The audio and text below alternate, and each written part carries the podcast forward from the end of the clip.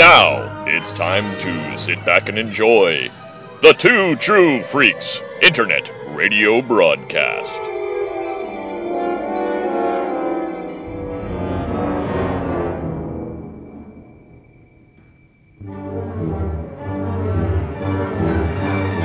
Disenfranchised by the modern comics industry, producer Paul Spataro, Dr. Bill Robinson, and Scott H. Gardner now ply the time stream in a never ending quest to rediscover and reconnect with that unique brand of fun and excitement that can only truly be found in good old fashioned, randomly selected comic book back issues. Journey with them now. Back, back to the bins. Hello, everybody. Welcome to a special Back to the Bins. It's me, it's Dr. Bill Robinson, and once again we welcome our friends from Comic Geek Speak, uh, Chris Eberly and Adam Murdough. But we add to the list now our friend Ian Levinstein, who is also now a CGS regular. Hello. Thanks for having us on as always, Paul. It's a treat. Uh, it's a treat for us to have you guys. We appreciate you making the time for us. Mm-hmm. Of course. Just sorry we weren't we weren't able to make it a month or two earlier than this as Yeah. originally planned. Well, it's you know life gets in the way, and I totally get that. And you know you you have your own show to to to do, so I you know when you when you make time for us, I appreciate it. Our pleasure. So and and as I said, and we talked about just for a moment beforehand, but uh, you know we Ian, you know you and I met. You were doing uh, just comic timing. Now is that still in existence? Yeah, it's still in existence. I try to crank out an episode uh, at least once every you know two months or so. Uh, and uh, our our latest one was on the uh, on the Joker movie that came out about uh, about two or three weeks ago. Okay, I have not seen that one come up on my uh, phone. Yep. Episode 199. So we're one away from 200, and uh, I'm planning on uh, possibly reporting in person with Brent since I'm going to be in Orlando for Thanksgiving. So it may work out that way, but uh, crossing my fingers on that. Cool. Cool. And then, uh, how how often do you guys get together to record for CGS? Or how often do you try to? Is probably a well, better way to say. Well, we try to do it once a week, but that's not always possible because of either technical issues or our schedules. Um, but ideally once a week. Yeah, we well we We've, we've been lucky enough to have a wealth of episodes in the in the can uh, in, uh, in recent weeks, so we haven't had to do it uh, every week, but uh, it'll be catching up to us soon. Yeah we just wrapped up our uh, we call it Assistant Editors Month, where we have other people do episodes just to give us a break for a while. Uh, love that. In CGS land we call that the cabal. uh, so you so you even have a better name for it than us. Oh come on, Paul, that's a great Marvel throwback. I love that. Yeah, I've, I even used uh, the first time we did it. You know, on the uh, the picture that went with each episode, I used a stamp from the Marvel Comics that they that they had on the cover of each issue. Yep. Don't say we didn't warn you. You'll be giving us a further break and further stuff to release on the feed by uh, by simulcasting this on both. So uh, life is easier that way. Well, uh, anything we could do to make life easier is, is a plus. It's you know it's funny that you know this is all for fun. You know we're not making any money doing it, but there is a sense of pressure to get it all done right and to get it you know to keep the schedule going and everything. Uh, it's all self-imposed, but there's still that pressure there. Uh, that that was the entire reason I went to uh, Pennsylvania to meet these fine gentlemen uh, a week prior uh, was to get the Skype computer up and running, and that's how Murd's talking to you today. So it's all it's all about getting things up and running nice and smoothly. Cool. All right, so uh, I guess we might as well hop right into it. And you three boys have brought brought books with you, so I'm gonna say dealer's choice. Who wants to go first? I think Ian should go first. Ready? So uh, mine is the uh, the one DC book of the bunch here, and uh, the the story behind this one is uh, is pretty simple. It's it, it it came out back in 2001, and I remember picking it up off the stands at my uh, my local comic shop near my uh, my college, Brooklyn College. Uh, Bulletproof Comics and Cards still in existence, uh, right there by the college. So, And I'm just gonna interrupt you. When I went to Brooklyn College for one year, Mhm. that existed, and that was quite a long time ago. Oh yeah, yeah. No, Hanks Hanks had the store up and running for many a year now. Uh, he was recently set up a New York Comic Con. Uh, so if you uh, if you were if you were over in the uh, the comic buying area of the con, you might you might into, into it or not. So uh, But uh, Paul, when when you went, was it called Stone Proof because they didn't have bullets then? oh, you are so funny. That's my job. Well, I try to make that my job. That was I, honestly, I didn't really care for Brooklyn College very much. The one that's why I only went there one year. But that was like the one pleasure of going there was going over to the comic store every once in a while. Yeah. So it, it's a, it's a damn good it's a damn fine shot, and it's still up and running in the exact spot. And they've opened up a, a comic art gallery as well on the second floor. Uh, so so very very very cool to see uh, Hank still still kicking there. That is Uh, cool. Yep. This Did- one. Uh, no, no, go ahead.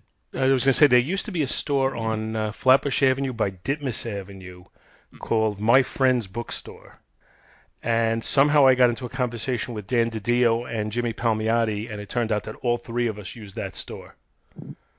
If that store was still in existence when I lived like three blocks away from that, I would have been there every day. That was also like the first store when when VHS tapes first came into vogue, where they they were they were doing rentals out of that store. Oh my god. Yeah, that that that might have been like right. ar- I'm trying to think of like where that was like position wise. Like, uh, yeah, no, I know exactly where that is because because I lived uh, between uh, 21st and uh, I mean, I, I'm sorry, I'm sure I'm boring your listeners by even saying this, but uh, 21st between Ditmas and Newkirk was my old my old stomping ground. So I used to be right around Ditmas all the frickin' time. So that's uh that's funny that there used to be a comic shop there because I, I wish there was. Yeah, well, every, wherever you are, you wish there's a comic store. And uh, while it may bore the listeners to find out that, it's still cool for me to hear, you know, stuff about the areas where where I used to haunt as well. Hell yeah, hell yeah. And, right. and this uh, this comic came out right around that time uh, where I was getting into college, and uh, uh, shortly before this, I read Crisis on on Infinite Earths for the first time. Um, and uh, uh, somewhere uh, uh, when it happened, I'm sure Murd sneezed, even though he didn't know, know me yet. Uh, just just just even mentioning Crisis uh, probably just made it because I think that happens every time anybody mentions Crisis. Another shadow demon gets his wings. uh, I love it. Uh, and uh, like right around then, I was first, you know, really getting into like you know old older DC comics, and I saw this Deadman issue with the uh, the headline "A Crisis in Hand," and it immediately drew me to it. And I, I had never read Deadman before. Um, I knew of the character just from showing up in other books, but I'd never read a specifically a Deadman title. And uh, I figured that this would be appropriate as uh, Halloween just passed uh, for us to uh, to touch on this on today's episode. And uh, the writer for this story was Steve Vance, a name I'm not familiar with at all. Uh, don't know if he's done anything else of note uh, in in the comic book world, but Leonard Kirk is the penciler, and I'm a huge fan of his work. So happy to see him do anything here, and uh, covered by Jimmy Palmiotti as well. So you know, all names that are familiar to everybody. And uh, the, the the story itself uh, is you know we're sort of just taken straight into the world of of Dead Man, and it's immediately apparent to us this is happening during Crisis on Infinite Earths, um, which is interesting because uh, you know I I rarely saw uh, titles basing themselves you know before the merging of the Earths unless it was you know explicitly put that way, um, like you know like a pre-crisis tale or something like that and, and this one just go has just goes ahead and throws you right in. You know, here you are in a in a pre-crisis world, right as Crisis on Infinite Earths is happening. So that was pretty cool. Um, Dead Man winds up in his uh, trippy, uh, you know, psychedelic reality and, and meets Ramakrishna there, or at least he thinks it's Ramakrishna, and he tells him that uh, that he has a very important mission coming up, um, and that he should prep himself for it.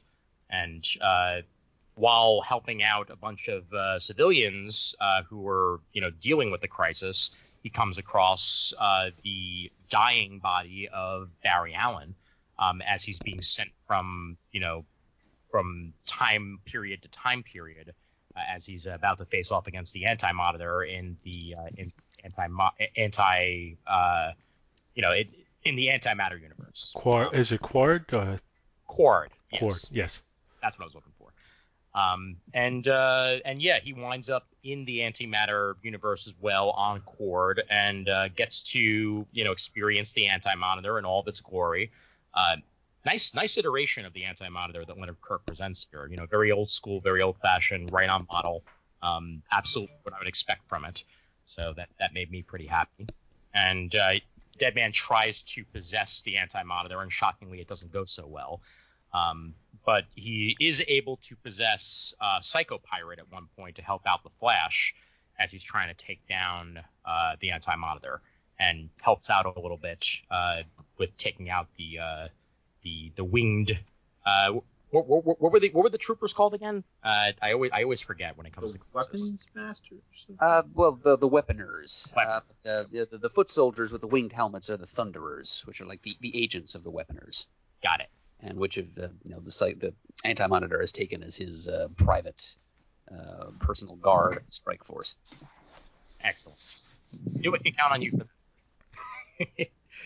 um, and uh, as he's doing with the Thunderers, uh, Deadman gets a shot in the uh, in the in the head, literally, um, and suddenly starts reliving his his timeline a little bit. So anybody who's unfamiliar with Deadman, like I was at the time, and his backstory, we get a solid, you know, three pages worth of uh, of backstory for Deadman, and then get to actually see him experience uh, the death of the Flash in Crisis. He tries to save him, but he's he's you know a minute too late, and there's Barry Allen, um, you know, disintegrating uh, in front of his eyes. However, he then winds up meeting the spirit of Barry Allen almost immediately after Barry dies, and uh, Deadman takes this as his idea that well, clearly I'm here to help him into the into the realm of the dead. So he goes ahead and shows him into the light, and as he's leading Barry there, he gets hit by a uh, by a shock as Darius Caldera, what name, uh, winds up coming out of the light and uh, winds up uh, starting to fight them. And and he knows uh, he knows Darius from his previous life, uh, Deadman, uh, uh, and or at least when he was in Nanda Parbat, after he had died. But but for a while he was you know living there before none Nanda Parbat got destroyed, and uh, that's where he recognizes Darius from. Darius gets into a giant fight with Deadman and Barry Allen, and uh, Barry's not used to being a spirit, so he doesn't have uh, you know full capabilities at this point. And uh, Darius kidnapped Barry Allen, uh, his spirit, and held captive, and uh, winds up taking uh, taking hold of him, and then summoning uh, you know all of his strength, and and he looks like he's going to take down Deadman, and uh, then we get continued next week on the very next page, and that's when I realized, oh hey, this is going to be a weekly series. How about that? And uh, that's where we left off at the end of this first issue, with uh, Darius getting the upper hand, and uh, the preview for the next issue had told me that uh, this was going to just be going through the many deaths that have happened in the DC universe, as issue two focuses upon the death of Jason Todd. That's another soul for him to capture. So, I mean, I was a little confused with how he's jumping through time. hmm Like, you know, I, I wasn't sure exactly what the mechanism of that was. The mechanism of Barry Allen jumping through time, or no, uh, Dead Man jumping through time. Dead Man, yeah. Um, I, be- I believe uh, in this story, um, it's it's his uh, uh, connection to Ramakrishna that allows him to to jump through time. Um, I, I, again, I haven't read the rest of this in a while, um, so it escapes me on exactly that how that happened. But I know that you know at least the Dead Man that we're dealing with throughout this um, is mainly the one from Crisis, and then he just winds up you know jumping ahead to another another point after that. Uh, I'm trying to read ahead here in issue two to see if they actually explain it right away. Couldn't, couldn't the spirit realm be attached to any time, technically? Mm, that's a good point. That's a possibility. I'm just gonna go with that. I'm gonna I'm gonna just keep playing devil's advocate and say, but when he first connects with Barry Allen here, Barry Allen isn't in the spirit realm yet.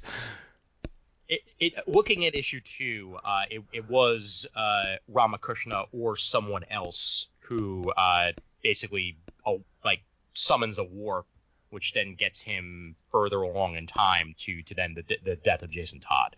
Um, so he's he's definitely using these like warps in time in order to get to where he's going.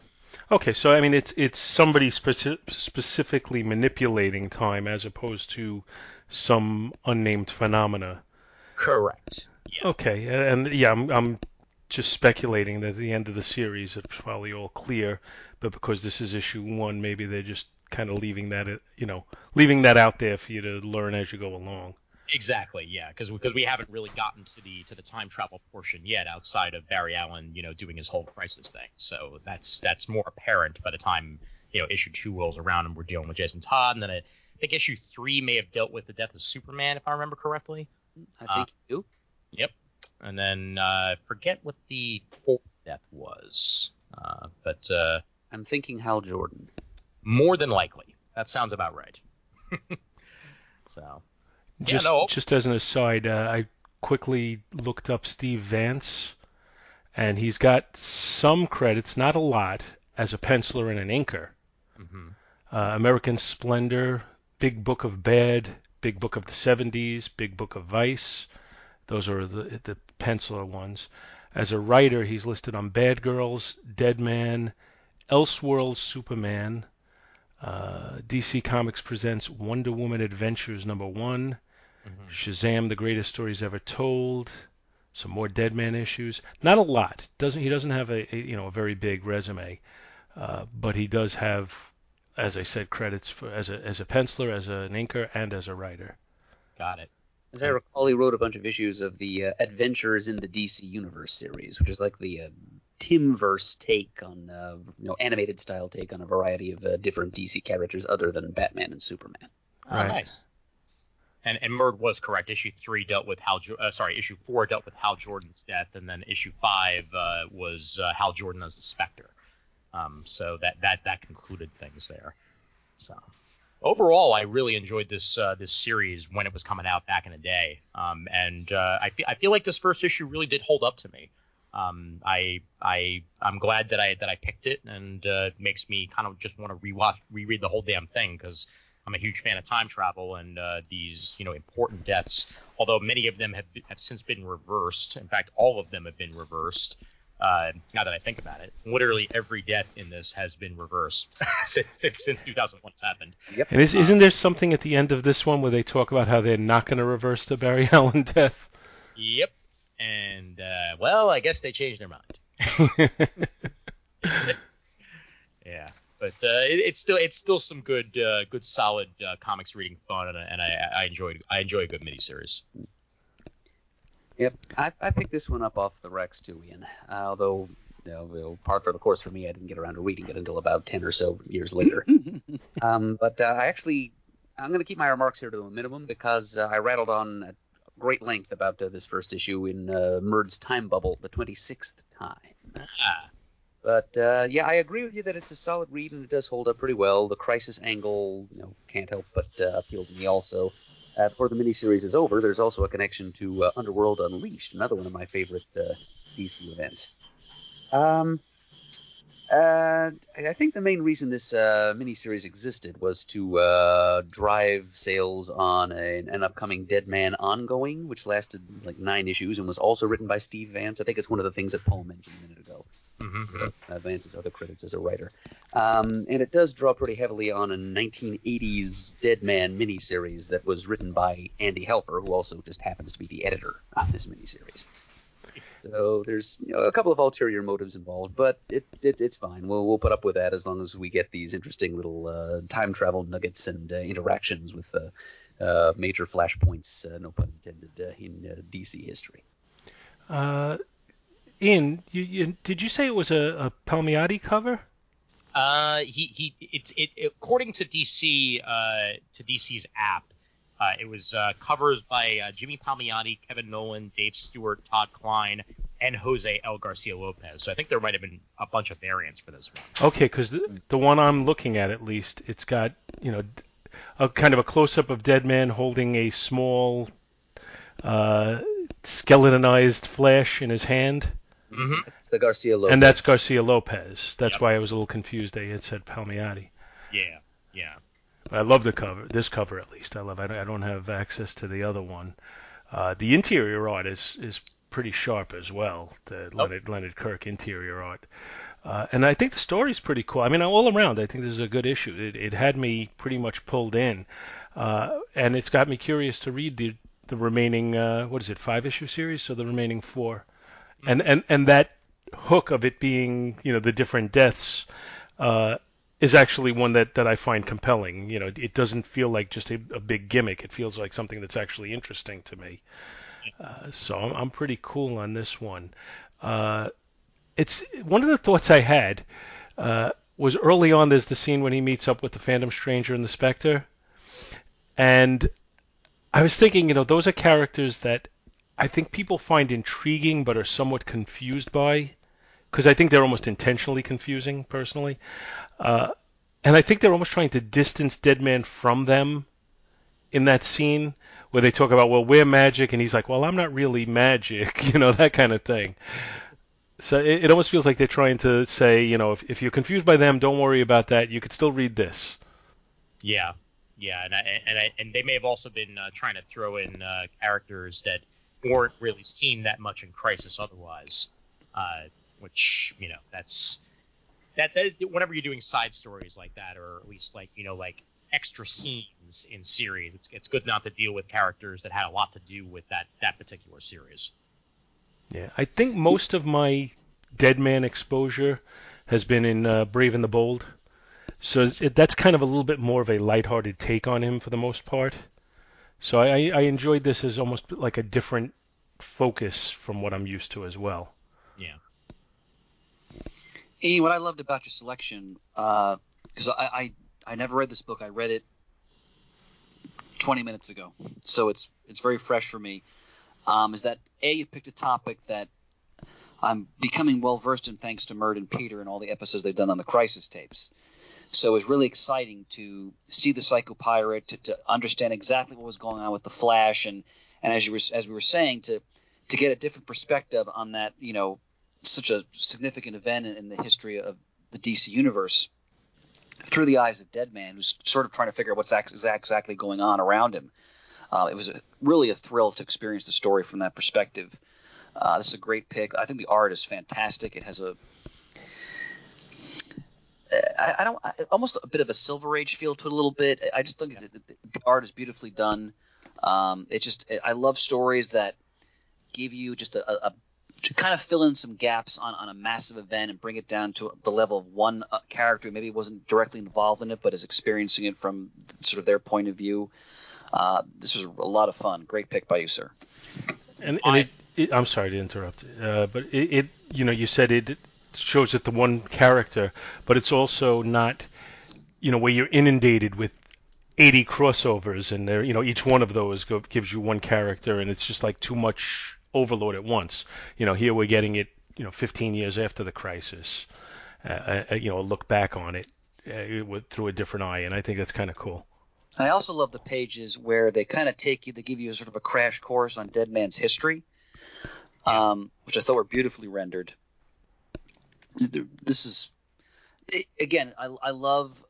I realize this, this is part of a larger miniseries, but I just loved. Enjoy, I enjoyed reading as just sort of almost a one and done in a sense, even though it's really not. And uh, you don't see much of this anymore in comics, and I, I thought it was really well executed.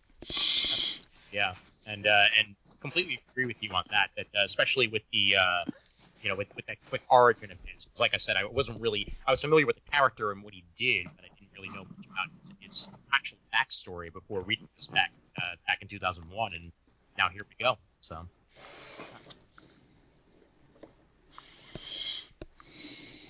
Anybody have any other uh, any other comments on this one? Uh, Murd, I had a quick question for you. It's related but tangentially. Um, Go ahead, Bill. being this is crisis, and it made me think about. Um, I know I've listened to many of. I'm not caught up. I'm behind on my listenings of the crisis tapes, but I will catch up eventually. Um, are- have you had any interest in any of the uh, the crisis buildup that's going on in the uh, current CW shows, or do you watch them? Uh, the only one that I'm still watching at this point is The Flash, but, uh, which is just as well because that's the one that's going to be most closely tied into the upcoming Crisis event anyway. Uh, so I'll certainly watch all the tie-in episodes of all the different remaining Arrowverse shows. Uh, Well, because Arrow has been pretty tightened in. It went in because um, Ollie is being used as a uh, as a pawn or tool. Or they're not quite sure yet of the Monitor. I don't know if you've, you you might want to go back and watch the the. It's it's tough to watch them. I watch them after the fact streaming, and I fast forward through the future stuff. There's two ti ti timelines in the show. I fast forward through the future stuff and I watch the current stuff. And basically, Ollie's being bounced around through different universes by the Monitor to gain him certain items, oh, and he doesn't. He's not quite sure why. Like in, in the latest one, he went to Nanda Parbat to gain a scroll, and he to find out some information about the Monitor specifically. I'm very curious because I've pretty much given up on all the CW shows because it kind of started to feel like they were all very, very repetitive. Don't try Uh, to catch up. Just start watching this season. It's But w- it's still online. What I'm curious about is how are they depicting the Monitor? He looks almost exactly the same. yeah, Um, very well cast, and his costume is very well designed. Really? Yes.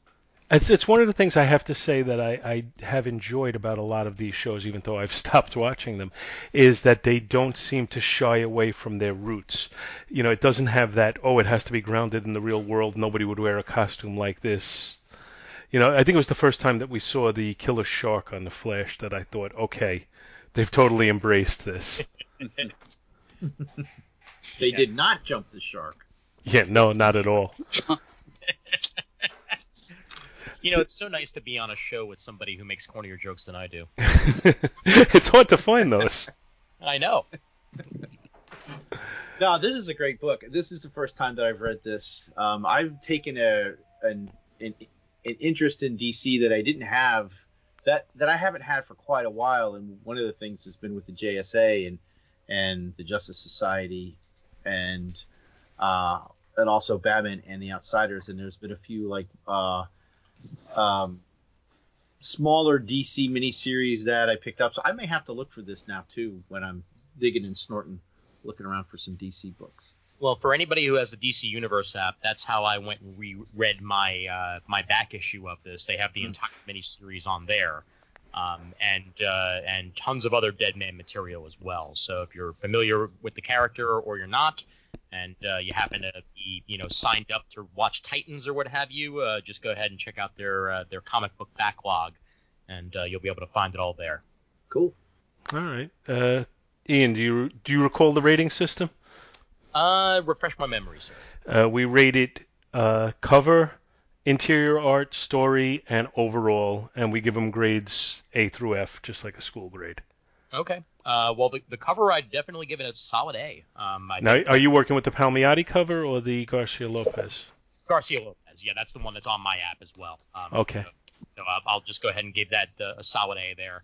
Uh, writing uh, and, and art, I, I give I give A's as well, and uh, and story, it's gonna straight up be an A. Yeah, no, this this this this issue is an overall A for me. I, I'm I'm very satisfied with uh, with with what it had to offer, and uh, it it holds up on reread, and that's important for a magazine.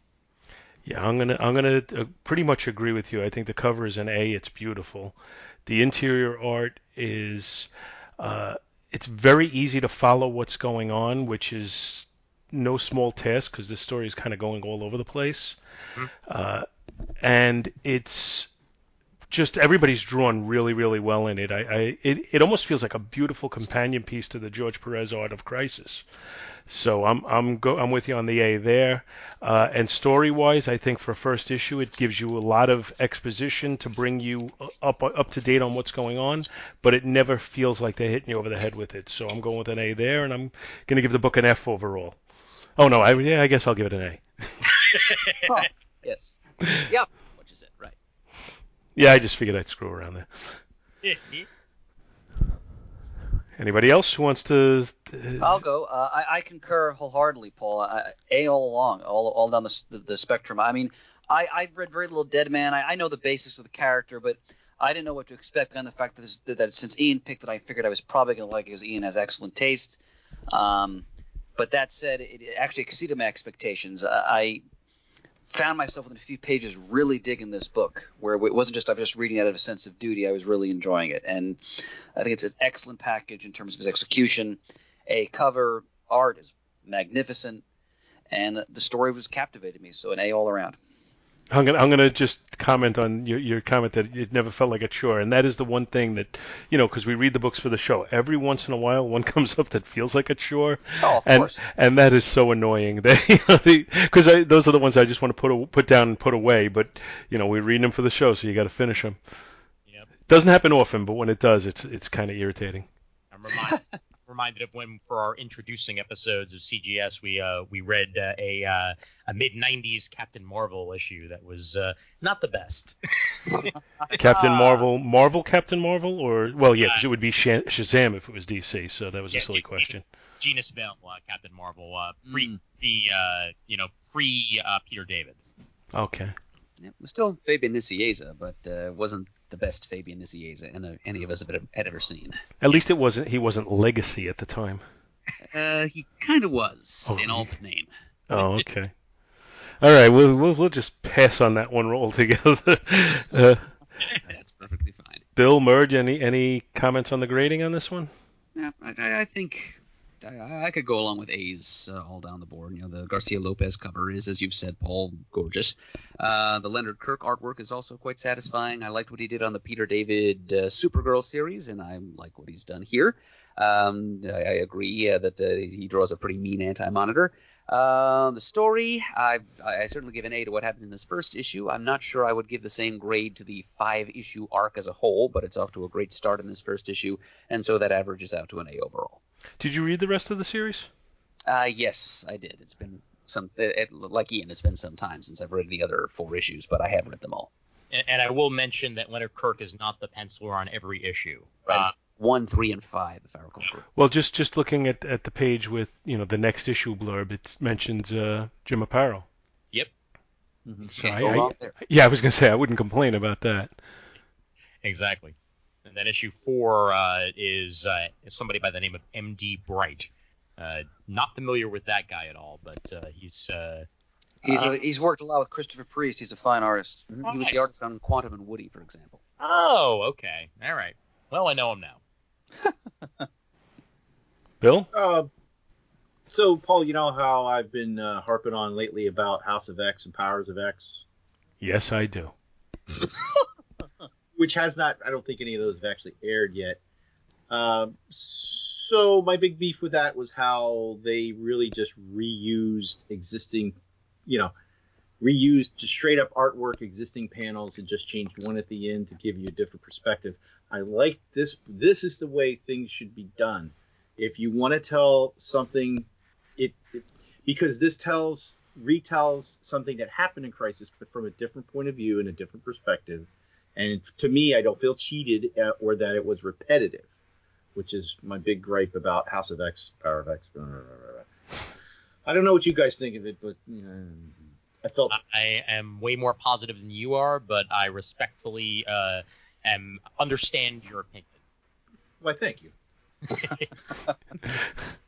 I enjoyed it up until like the very last, um, the one of the last book of the two. Uh, I think it was P- Powers of X, with you know basically rehashing panels all from the other books. But this is not what that is. This this is something that happened. It's just told differently. I, I like it. Uh, I'll give it A all around, just so we can move along and we don't. I don't keep harping on that subject like I have been a lot. All right, who wants to go second? I, I think I better had. All right, so we'll uh, go over to what do you, which oh Machine Man, right? Uh, yes, yes. Uh, that's um, which is uh, somewhat sillier selection than what Chris has. Oh, Murd, this this selection is inspired. I can't wait to talk about it. Well, it's your, yours is sublime, Chris. So we, I think if we need to finish up the CGS portion of the program with that. Uh, Thanks. My selection is uh, Machine Man Volume One. This is uh, the, the 1978 volume, um, number 19. uh, which is the final issue of that series. You know, it started up in 1978, and uh, now the copyright date on the cover of uh, number 19 says 1979, but the indicia inside uh, tells us it's the February 1981 issue, which means that it actually hit stand sometime in late 1980. Uh, so sometime around the beginning of the 80s. Let's just put put it that way. Um, and uh, on the front cover, there's a little banner at the bottom, sort of a cheeky, snarky little thing that says "Complete your collection special," or "Guess what mag won't have a 20th issue." So that's uh, this. This is during the uh, Jim Shooter reign at Marvel, um, and he was uh, the editor in chief, and he tended to have a uh, a little bit of a chip on his shoulder about uh, the cancellation of, of certain series, and uh, I think this is that uh, that aspect of his sense of humor showing through in that little banner on the bottom. But what it's telling us is this is the final issue of Machine Man's first ongoing series after being moved out of the uh, pages of 2001: A Space Odyssey uh, in the late 70s. Um, so by the, this point in the series run, i.e., the end point in the series run, it was being written by Tom DeFalco, uh, with artwork by uh, legendary founding father of the Marvel Age, Steve Ditko. Uh, edited by Denny O'Neil, who was at Marvel at this time, as we'll also see when Chris talks about his pick, because it was also edited by Denny O'Neil. And uh, it finds uh, our uh, hero, a Machine Man, the Living Robot, which uh, at one time had been the subtitle uh, shown on the cover of every issue, but they dropped that a few issues before number 19. Um, he is dealing with the fallout of a battle from um, an earlier story arc in which he battled Madame Menace and uh, received a damaging blow to his synthetic human face, so that the um, left half of it is hideously melted and scarred, um, which is having a pretty serious psychological impact on him.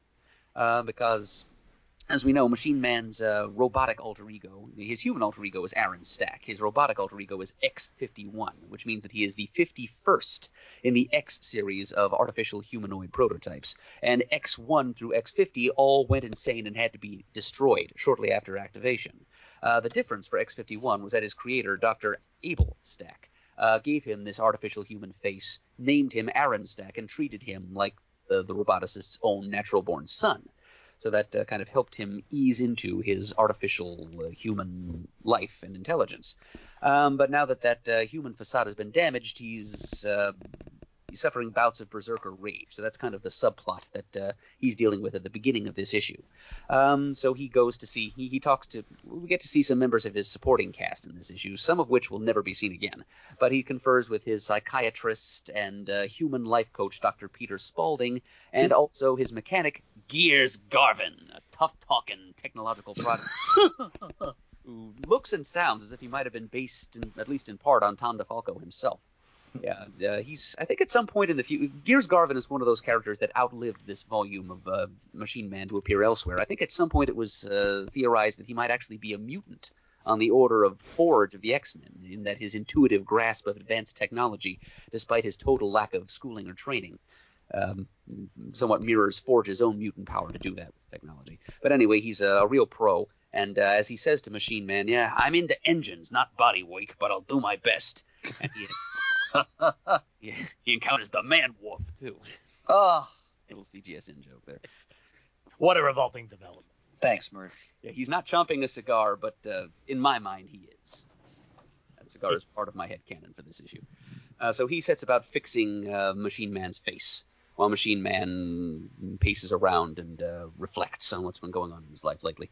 Uh, so the, his face is fixed temporarily, uh, but after that's taken care of, a new fresh hell awaits him at work. Uh, and work for Machine Man at this point in his career is at the Delmar Insurance Company, where we get to meet some of his co-workers, his boss, Byron Benjamin, office cut-up Eddie Harris, whose hilarious character foible is col- compulsive gambling and crippling financial problems that accompany it. Funny stuff. And also the two office heartthrobs, uh, wholesome, virtuous blonde Pamela Quinn and sardonic, sassy brunette uh, Maggie Jones, who introduces us for one panel to her brother Brock Jones. She's like, "Hey, this is my brother Brock Jones." Hi, says Brock, and that's all we get. But uh, uh, Marvel fans of the period will remember that Brock Jones is the alter ego of uh, a character called the Torpedo, uh, whom uh, Marvel was attempting to leverage. Oh, that's right. Well done, Murd. I, I did not make that connection. That's great. Well, yeah, they didn't really give us much to go on here, Paul. But uh, I'm, I'm a little surprised they didn't uh, try to plug that character a little further. But uh, they just kind of tossed him in there for one panel and then tossed him right out again. Now that that's the torpedo. I just I just had a piece of popcorn. Jeez. Ah. That was the that was the torpedo that was in the Daredevil books, right? Uh, yeah, the one in the uh, the flying suit with the turbines attached to Yeah. it. He was eventually was- killed in Rom, wasn't he? He was, yes. And Hmm. the flying suit was passed on to a young lady named Mickey Musashi, who became a member of the New Warriors as Turbo. So yeah, we don't see him in the costume in this comic, although he, he's just in that one panel. So shrug and move on. Um, But we have hit upon a character who was killed and has not been resurrected. yeah, how about That's after the last issue. That's that's an event. it's, it is a Marvel rarity to be sure. Um, but okay, what what the Delmar Insurance Company is up to in this final issue of Machine Man is uh, they're working on a prototype of a super embassy building, which they're trying to market to countries who have a, uh, a diplomatic presence in war-torn foreign countries, and it's got all kinds of uh, technological bells and whistles that are supposed to make it completely bomb-proof, invasion-proof, terrorist-proof. Um, and uh, Delmar has decided that the best way to exhibit this new creation of theirs to prospective buyers is to throw a masquerade party there on Halloween night. Yeah, there's no way anything can go wrong with that plan. uh, but- anyway, um, Aaron Stack, alias Machine Man, uh, is doing a preliminary inspection of the place when he notices a shady character whom he immediately identifies as a notorious gangster, because apparently he's memorized the faces of every notorious gangster in New York, uh, taking pictures. So he switches into his Machine Man persona and uh, trails the gangster back to his hideout uh, by negating gravity. Apparently, Machine Man could do that. He could uh, float through the air at will, and magnetizing his hand to the the gangster's car, uh, which takes him back to the gang to the gang's hideout. And it's there that we're introduced to the character uh, who is the main reason why I chose this comic uh, for me to discuss on this episode of Back to the Bins. Um, Machine Man number 19 is the first appearance of the Marvel villain Jack O' Lantern. In fact, this uh, story is entitled Jolted by Jack O' Lantern. So, uh, like uh, Dead Man Dead Again number one, chosen by Ian, um, this too is kind of appropriate to the recently concluded Halloween holiday because you know, it's taking place around Halloween in the Marvel Universe 1980, and it also introduces Jack O' Lantern, um, who is uh, described on the first page as the most merciless mercenary of all. And uh, astute Marvel fans know that although we are not uh, given much about uh, uh, Jack O' Lantern's uh, secret ID or background in this story, he tells us that he used to work for the government and he turned to terror um, for, uh, well, for the money, basically, uh, to turn a profit. Um, but eventually we learn that his real name is Jason Philip Macendale Jr., and he is destined to go on to become the second Hobgoblin. Yes. yes Well, I guess there, there are a couple of other hoods who wore the costume in between time. A guy named Lefty Donovan comes to mind, but he's the second enduring Hobgoblin. Yeah, I was I was gonna say like technically he's like the third and a half. Like uh, there's there's uh, been some retcons as to who wore the Hobgoblin suit first. Are you giving Ned Leeds half? Since they killed him and put the suit on him? He gets like an eight. Yeah. Yeah, but yeah, so he's like the the, the, the second uh, long-term Hobgoblin. Anyway, he- he eventually becomes the Hobgoblin, and be- and I think he ended up being the Hobgoblin longer than well for a while. They're longer than anybody else. I think probably longer even than uh, the the original guy who was eventually revealed to be Roderick Kingsley did. Uh, but at this point, uh, we're just meeting him in his original costumed identity of Jack O' Lantern, and he has gathered this group of uh, local thugs and hired muscle, um, and he trains them mercilessly and uh, uh, psychologically abuses them. And uh, every time he speaks, it's in these big, jagged word balloons. So I guess we're supposed to assume that he shouts everything that he says. Um, and his costume design is uh, kind of a it, it's classic Ditko. It, it's it's great looking. Um, it, it's like a, a green scaled chainmail tunic uh, over a darker green bodysuit. He's got flared gloves and buccaneer boots.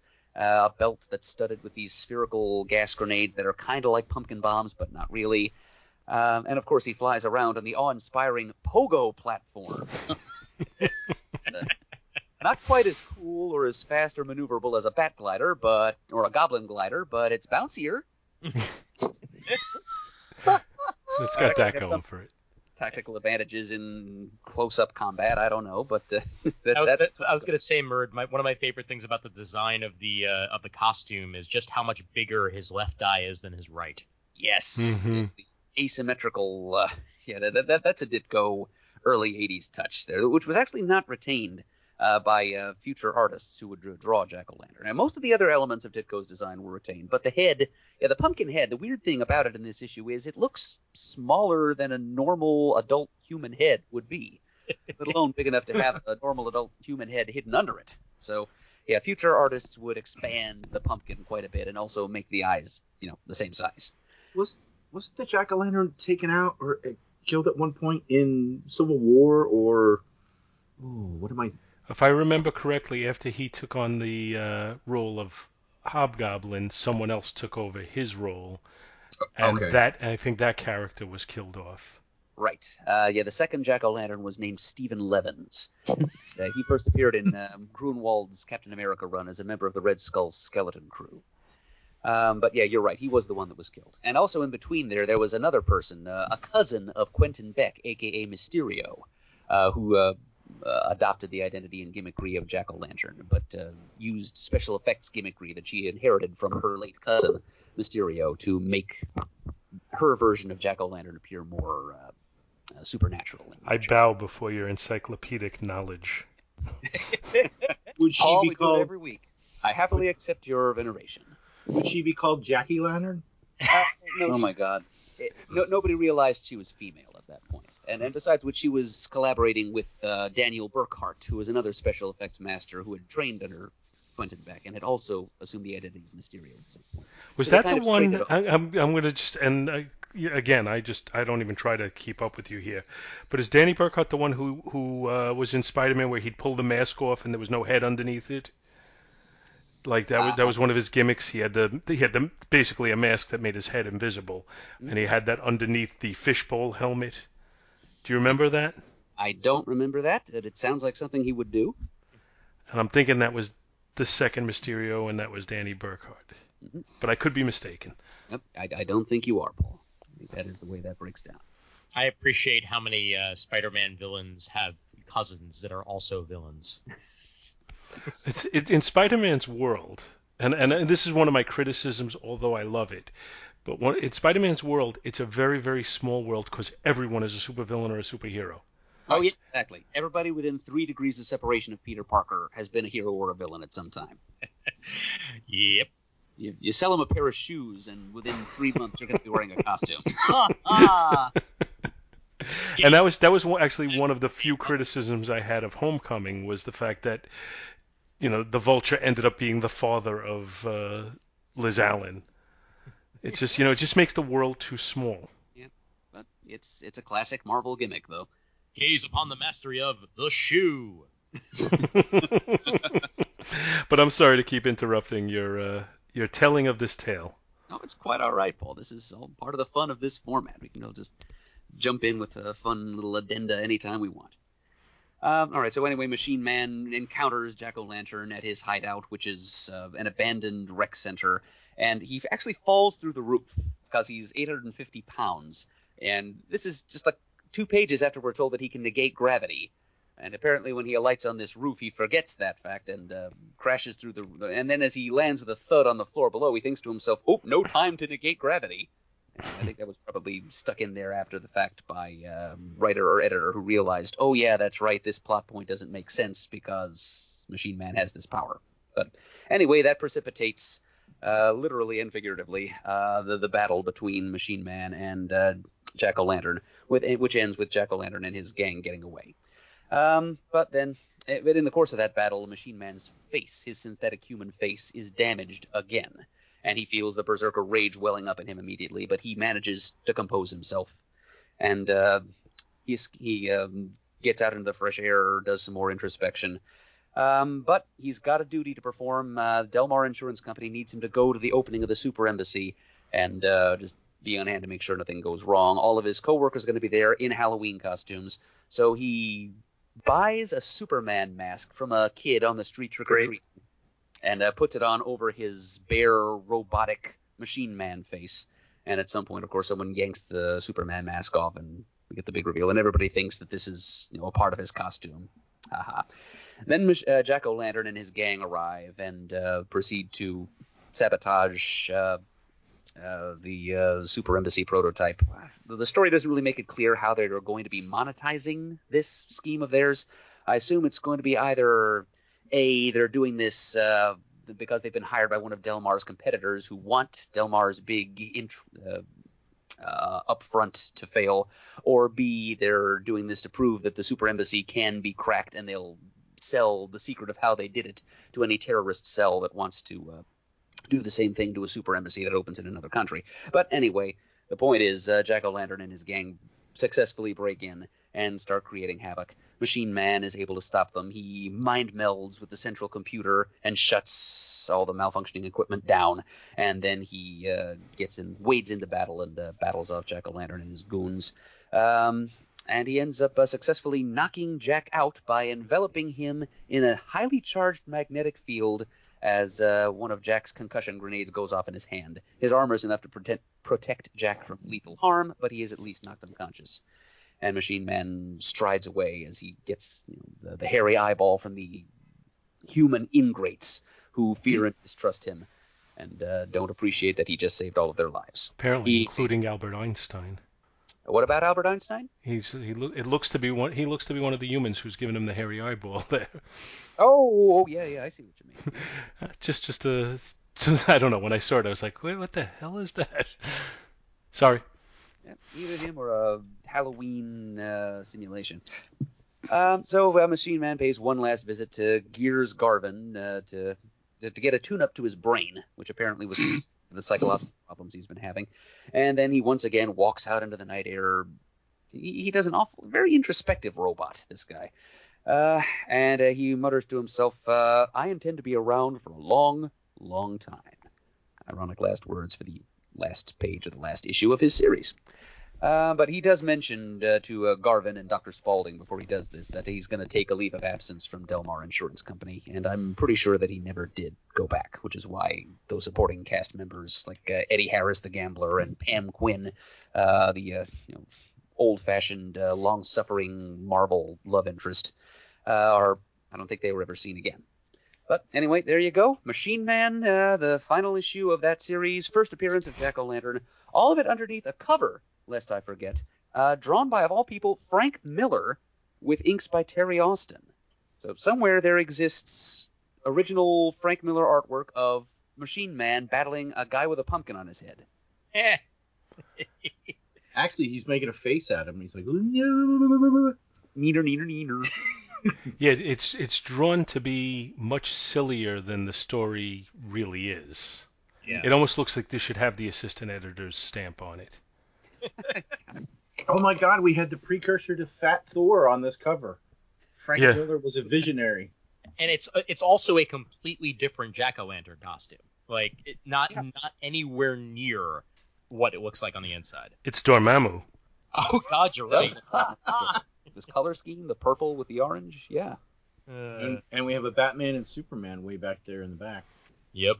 Yeah, we've got the overweight Invisible Woman, we've got scrawny Hulk, a lot of uh, off-model. Uh, Oh, the lady over here, she's a Silver Surfer. I didn't see the surfboard until Oh, now. I didn't Oh. either. me neither. Yeah, I thought she was just some I don't know, radi- uh, the CDC employee or something. But no, yeah, I didn't see this before either. Great cat. All right, I got to Murd. I can't thank you enough for choosing this. Um, as as many you know, you all know, I, I love Ditko's work. I've never I've never read any of his Machine Man stuff. I knew he took over after Kirby left the book. Um, but reading this story, and I've totally forgotten he introduced Jack O' Lantern. Um, so on many levels, Murd, I really enjoyed your selection. Um, but okay, I have to read a thought balloon because when I read this thought balloon, I stood up in my chair and did a touchdown pose. so, and by the way, I have to comment: Marvel Unlimited to navigate this is such crap. Uh, can they make the site more difficult to find things and even just to look at a damn book? Like it, it I don't. Maybe it's just me because I'm primitive, but ugh. Oh no, the the, the, actual browsing of uh, of series could be way way easier. That I'll Oh, agree. Ian, my God! So I'm not totally crazy then when I say that. It's holy mackerel. So, all right, what I don't know what page I'm on, but it's the first couple of pages. So he's with he's with his, his cohorts at the insurance company, and he, you know, he's infatuated with the blonde girl. No, I'm sorry, he's infatuated with the brunette girl, and the blonde girl's infatuated with him. And she's thinking, um, no, I'm sorry, Aaron's thinking, Pam, Pam, you affect my circuitry in weird and wonderful ways, but you need a man of flesh, not metal. And then she thinks, Aaron, can't you see that I love you? And I stood up, arms in a touchdown gesture, just shouting with glee because I felt like I was back reading like Spider-Man from the early Silver Age by Lee and Ditko, because um, it's this that, that same you know template essentially, um, right down like the, like the, the gambling guy who I thought was hilarious because like they're making light of this guy obviously has a terrible addiction he's probably destroying his entire life, uh, but he's almost like like this dark version of Foggy Nelson with like the bow tie and this and that. Um, but I also found really fascinating was uh, apparently there's there's moments in the story where based on uh, damage he received in an earlier battle that he's he's losing control of his passion so to speak and he's like getting to like these berserker rages. And I'm wondering if that's Ditko imposing through the plot his sort of views on life. Like he, like uh, uh, did Murd notice that several times? Aaron's like I have to I have to control myself. Like I'm losing control of like my my balance so to speak and and, and he's like trying to keep his emotions in check. Mhm. and I'm I'm just I was just wondering if that was DeFalco or if that was Ditko kind of through the plot saying okay I want him to be going through this ordeal because that seems to fall in line with when you read about Steve Ditko's philosophy objectivism and so forth and the sort of the black and white view of the world and etc you know, I, I'm wondering if that if that was kind of seeping in there. That, that's just a wild guess on my part, but I just found it fascinating that that was an aspect of sort of the Machines Man character arc uh, in this story. So, I think there's an excellent chance that uh, Ditko was uh, asserting himself uh, uh, through this this arc uh, he, he was definitely being he was kind of being a martinet in in as artist in this series and uh, trying to make his creative voice heard.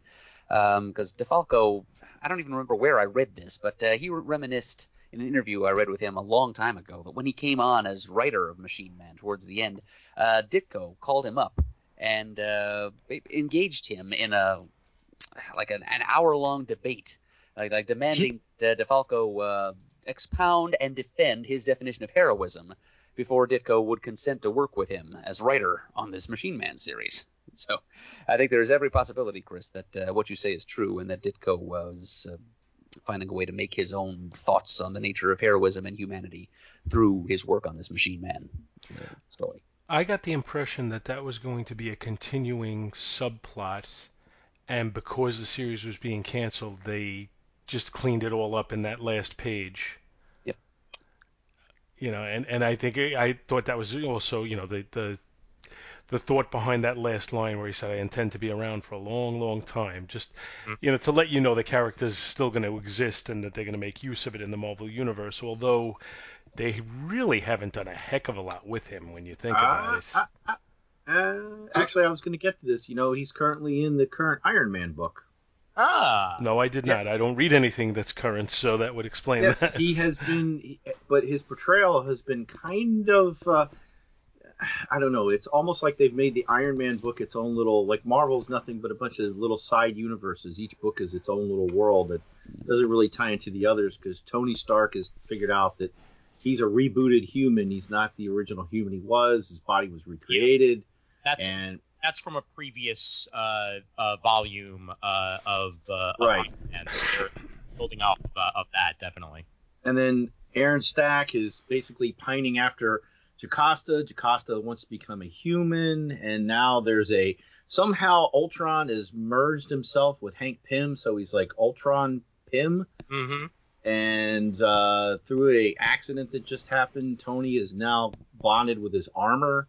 Um, but uh, and then actually Aaron, uh, uh, well, Machine Man came to his re- rescue and well, not rescue yet. It's still an ongoing series, but yeah, that's that's the current where he's. I, I didn't really like the way he's been portrayed. He's being portrayed more like a a whiny twenty something.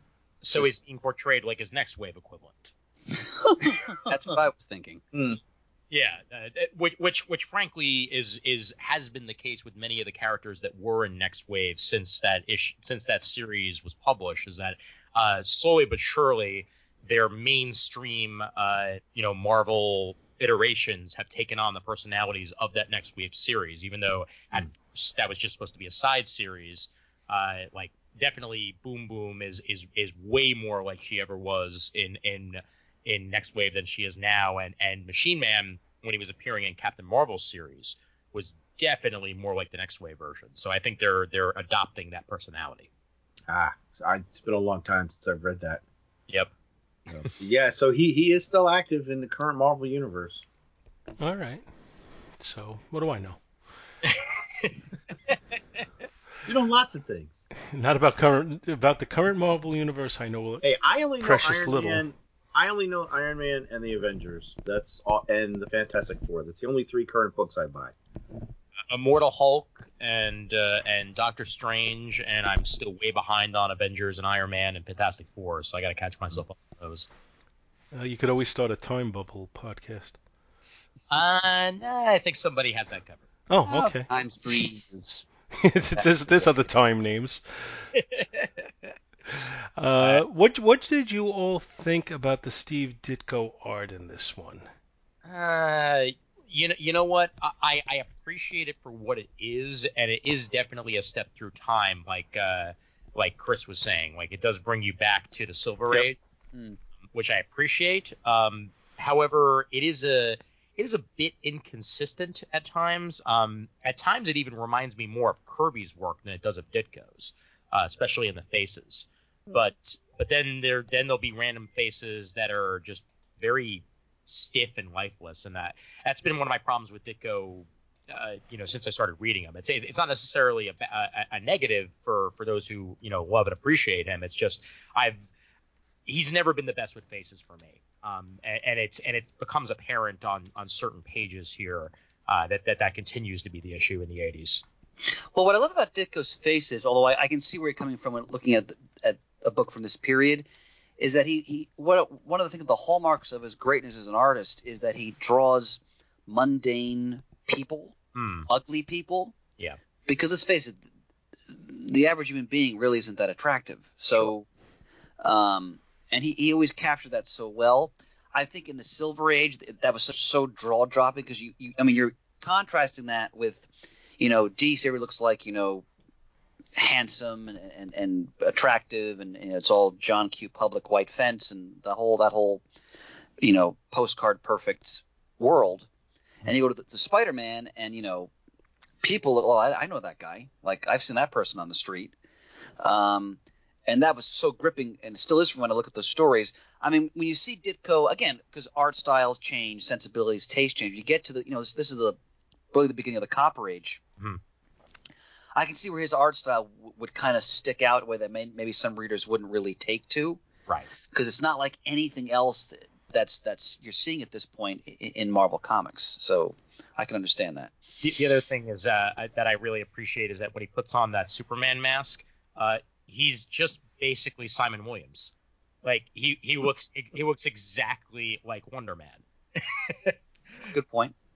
which, which is which is just like all right, fine. Why, why did they just say he's just dressed uh, dressing as uh, dressing up as Wonder Man for for Halloween? Why the hell not?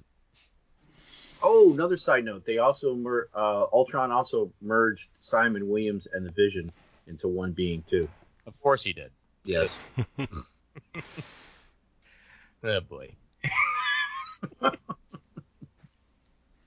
Well, just just to just to totally try and ignore that point and uh, and talk a little bit about the art. I when I look at Ditko in the '60s, uh, the two things that really stand out, uh, well, three things, because I, I, I think he's he's a masterful storyteller. Oh, absolutely. Uh, but just looking at individual images and setting the storytelling aside, uh, what I thought he really did well in the 60s was to create outrageous fantasy worlds, which he did in Doctor Strange, and uh, to w- make real solid use of shadow and light, uh, which I thought he did a lot in Spider Man. Uh, and I don't see a lot of any of that here. Uh, so I, I find it to be almost like a shell of the Ditko that I love so much. It's That's like this, good- this, That's a really good point, Paul. It's a really good point. you know, there's some of it here. You know, you, you, you could see, you know, there's a little bit of it. I'm, I'm just, I'm looking at, a. what was the page? There was a, there was one pa- page in particular where there was like a battle. Uh, yeah, the, well, actually, the page when when uh, Machine Man falls through the roof. Like I see some good use of shadow in that page. Uh, but otherwise, uh, I'm not seeing a lot. And I do find it amusing that they attack him with like old-fashioned gym equipment, like clubs and stuff.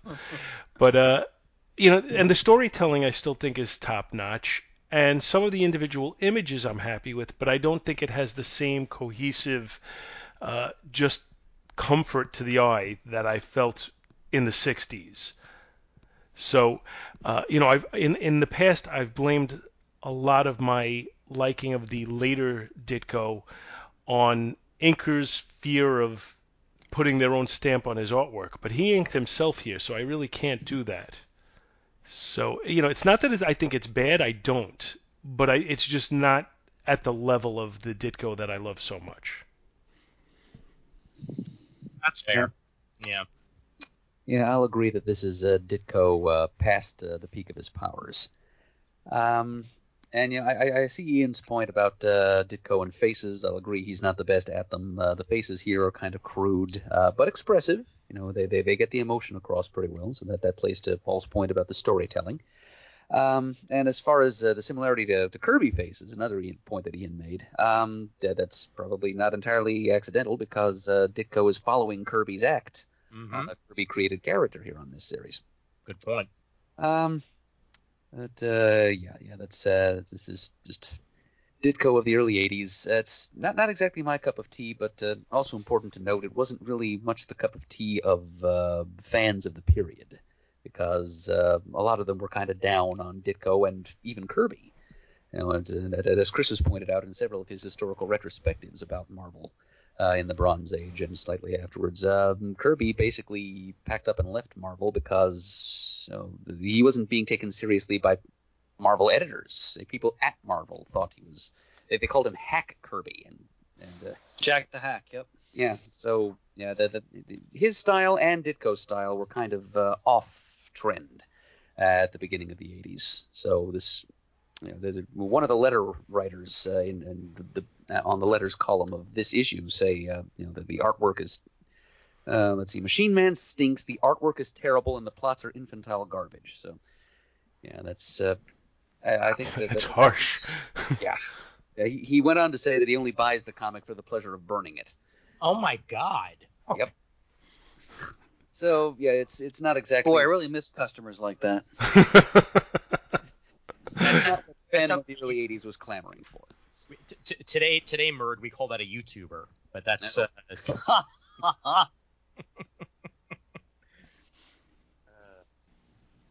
That's that's I, I think that's un, unfairly uh, harsh. It's not even you know well he's just being you know uh, honest. I, I, I think it's it's like uh, purposely just being nasty.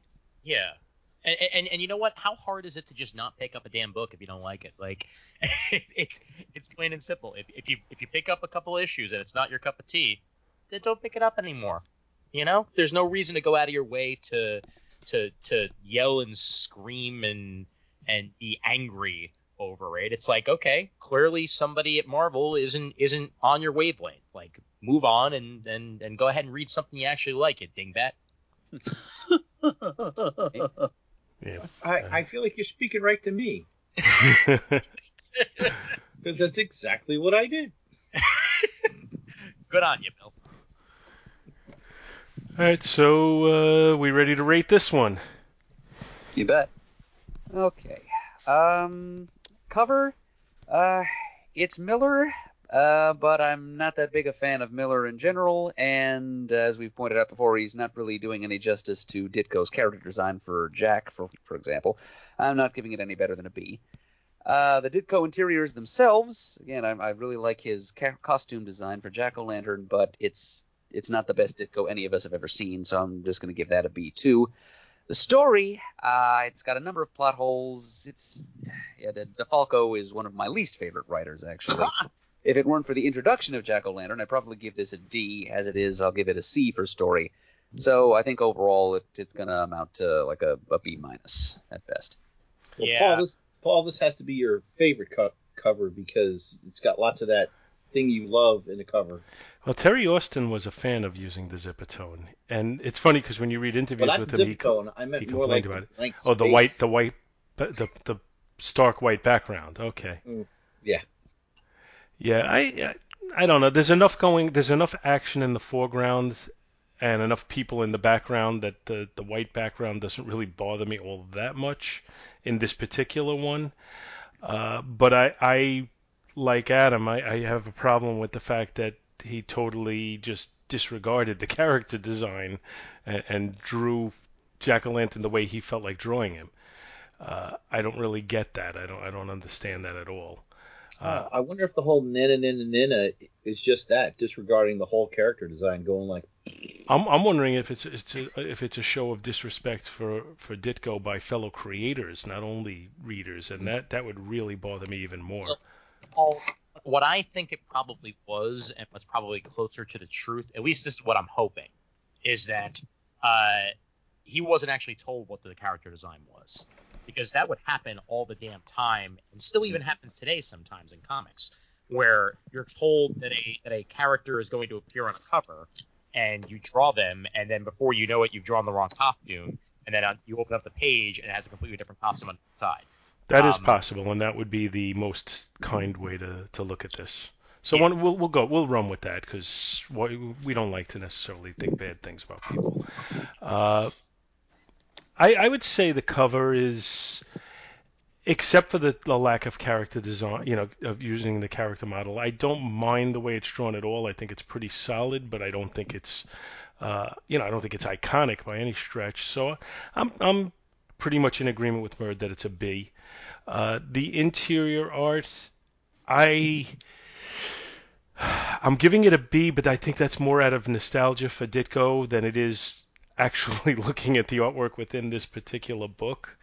I think there's enough problems with it and enough simplistically drawn things that it it could get a lower grade, but I'm just loath to give Ditko anything lower than a B.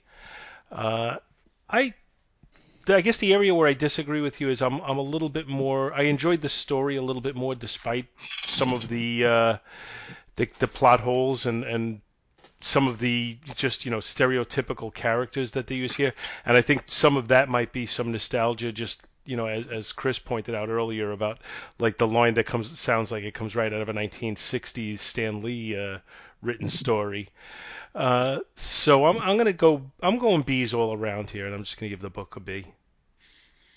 Um, I'm uh, again, Paul. I, I echo your sentiments for this book as well. It's straight B. Um, uh, I'm, I'm a huge Miller fan, but you know the cover, I, I didn't find particularly captivating. I mean, it was certainly solid. I've always enjoyed the, the jack o' lantern design, and one of the one of the joys for this selection, again, Murray, I'm so glad you picked it, was that I had totally forgotten that he was introduced in Machine Man and designed by Ditko.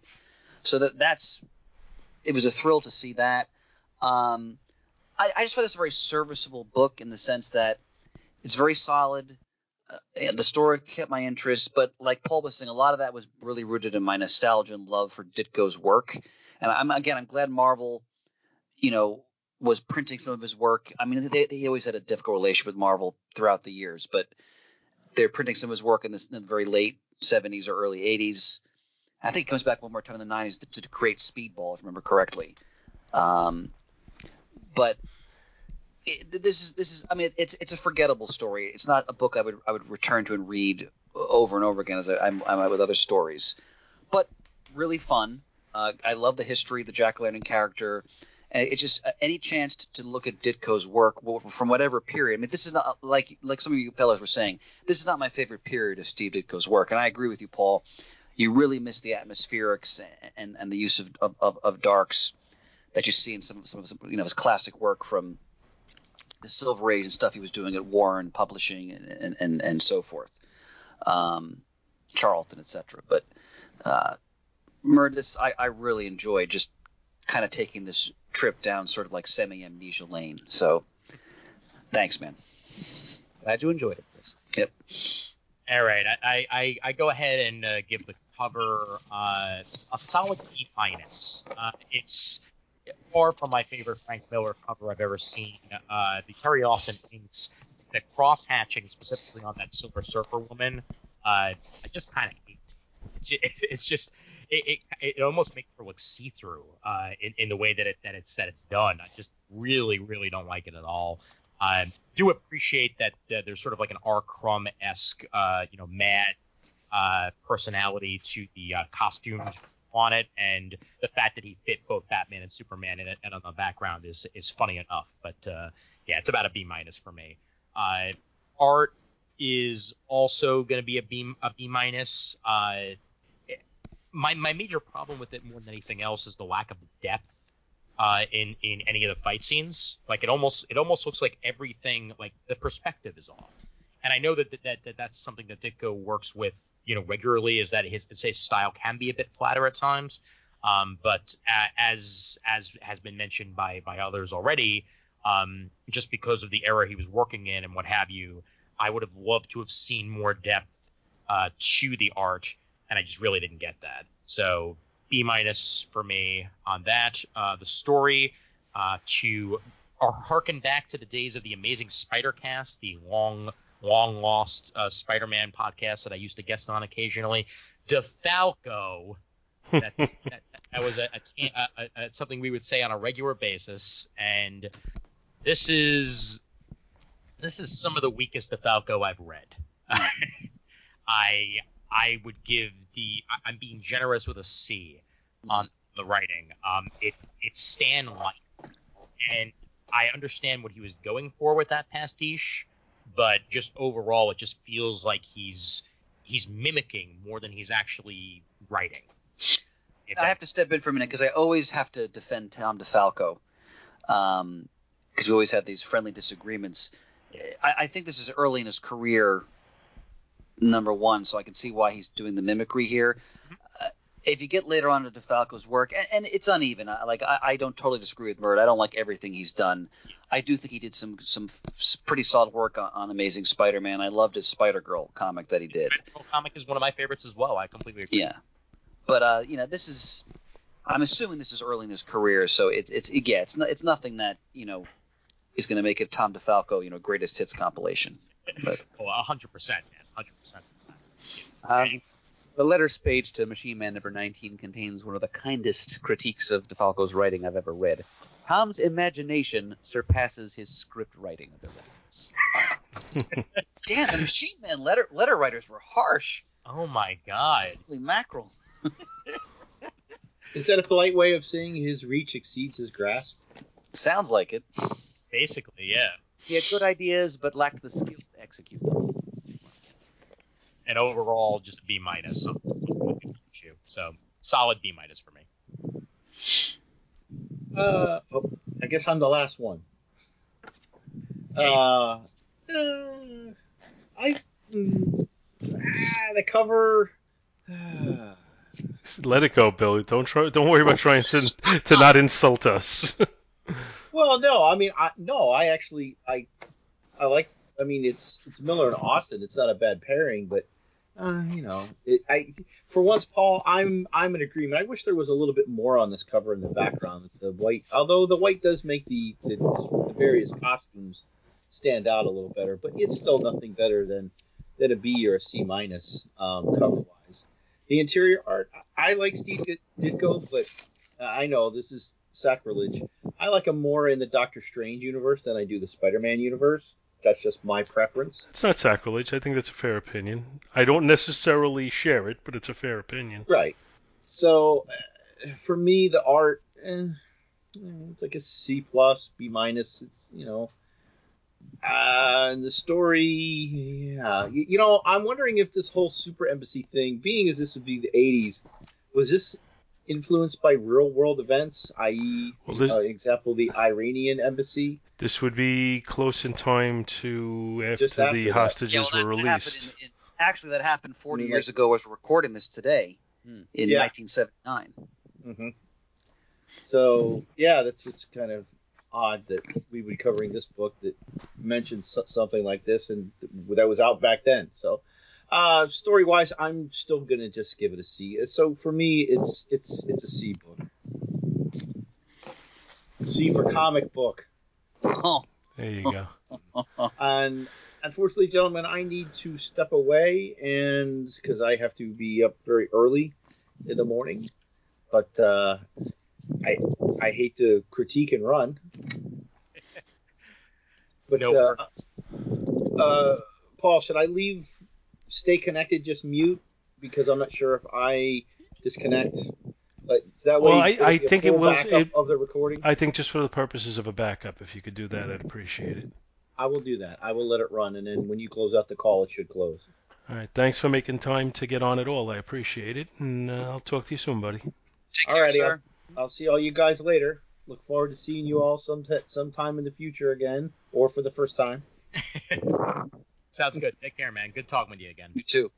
All right, see you guys later. Bye. Good night. All right, Chris, you're up. Okay, so I chose uh, The Hands of Shang-Chi, Master of Kung Fu, issue 114. Copyright uh, 1982. Uh, the creative team is the writers. Is it Doug Monk? I always thought it was Mensch or M- Monch. I, I, I want it to be Munch. Uh, I mean, I want it to be Mensch just because I like saying Mensch. But yeah, I I think Monk is how we uh, discovered. I mean, for, for the longest time, Paul, I thought it was Mensch too, but uh, I, I I think we learned in the early days of CGS that it is in fact Monk. Because you, you, long before I was involved in the show, the fellas interviewed him. oh, okay. Well, then I think we got to go with that as the definitive uh, Uh, pronunciation. Always a favorite writer of mine. Uh, the the what besides Doug Moench's script, the other main reason I chose this book is that it's pencil and inked by the late great Gene Day, uh, who died at the age of 31 in 1982. So the same year this book came out. Uh, Christie Scheele colors, Jim Novak letterer. If you're if you're an 80s Marvel fan, all these names should be familiar. Uh, Ralph Macchio is the editor, and of course Jim Shooter, as Murd mentioned earlier, this is his era as the editor in chief. Now, there's certain, and I've talked about this book on CGS on more than one occasion. We did a Shang-Chi spotlight, for example, but there are certain books when I look at my whole history of reading comics that had such an indelible impact on me that it, to the point where it made me aware of what comic books were capable of and, and how they weren't they weren't just funny books per se when you go by some of the sort of popular culture stereotypes. And you know, I got this book uh, in 1982, so I was nine years old.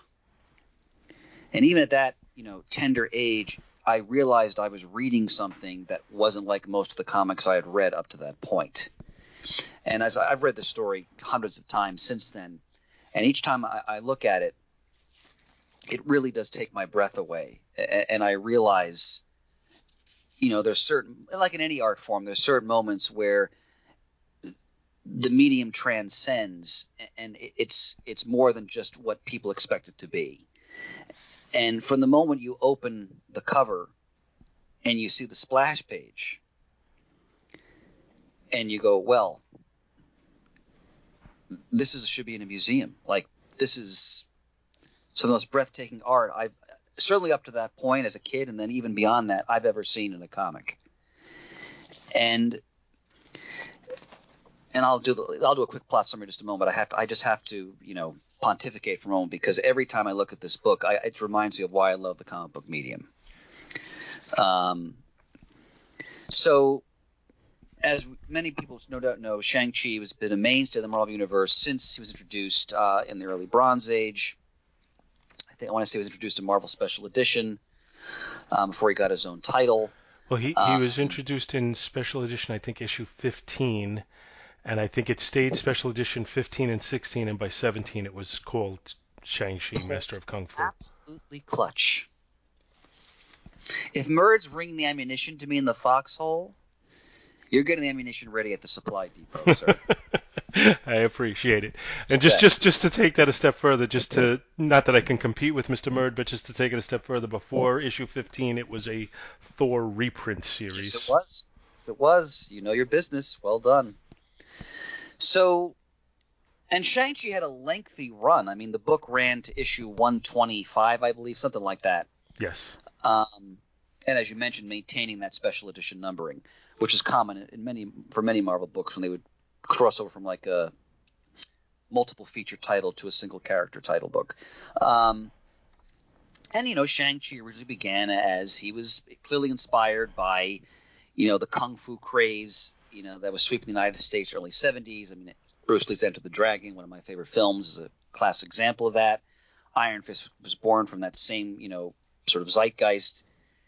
And but Shang-Chi had legs because the the book long surpassed the kung fu craze, and they're they're making a movie for him now for the, in the MCU. So the character has been around; he's got a, quite a history.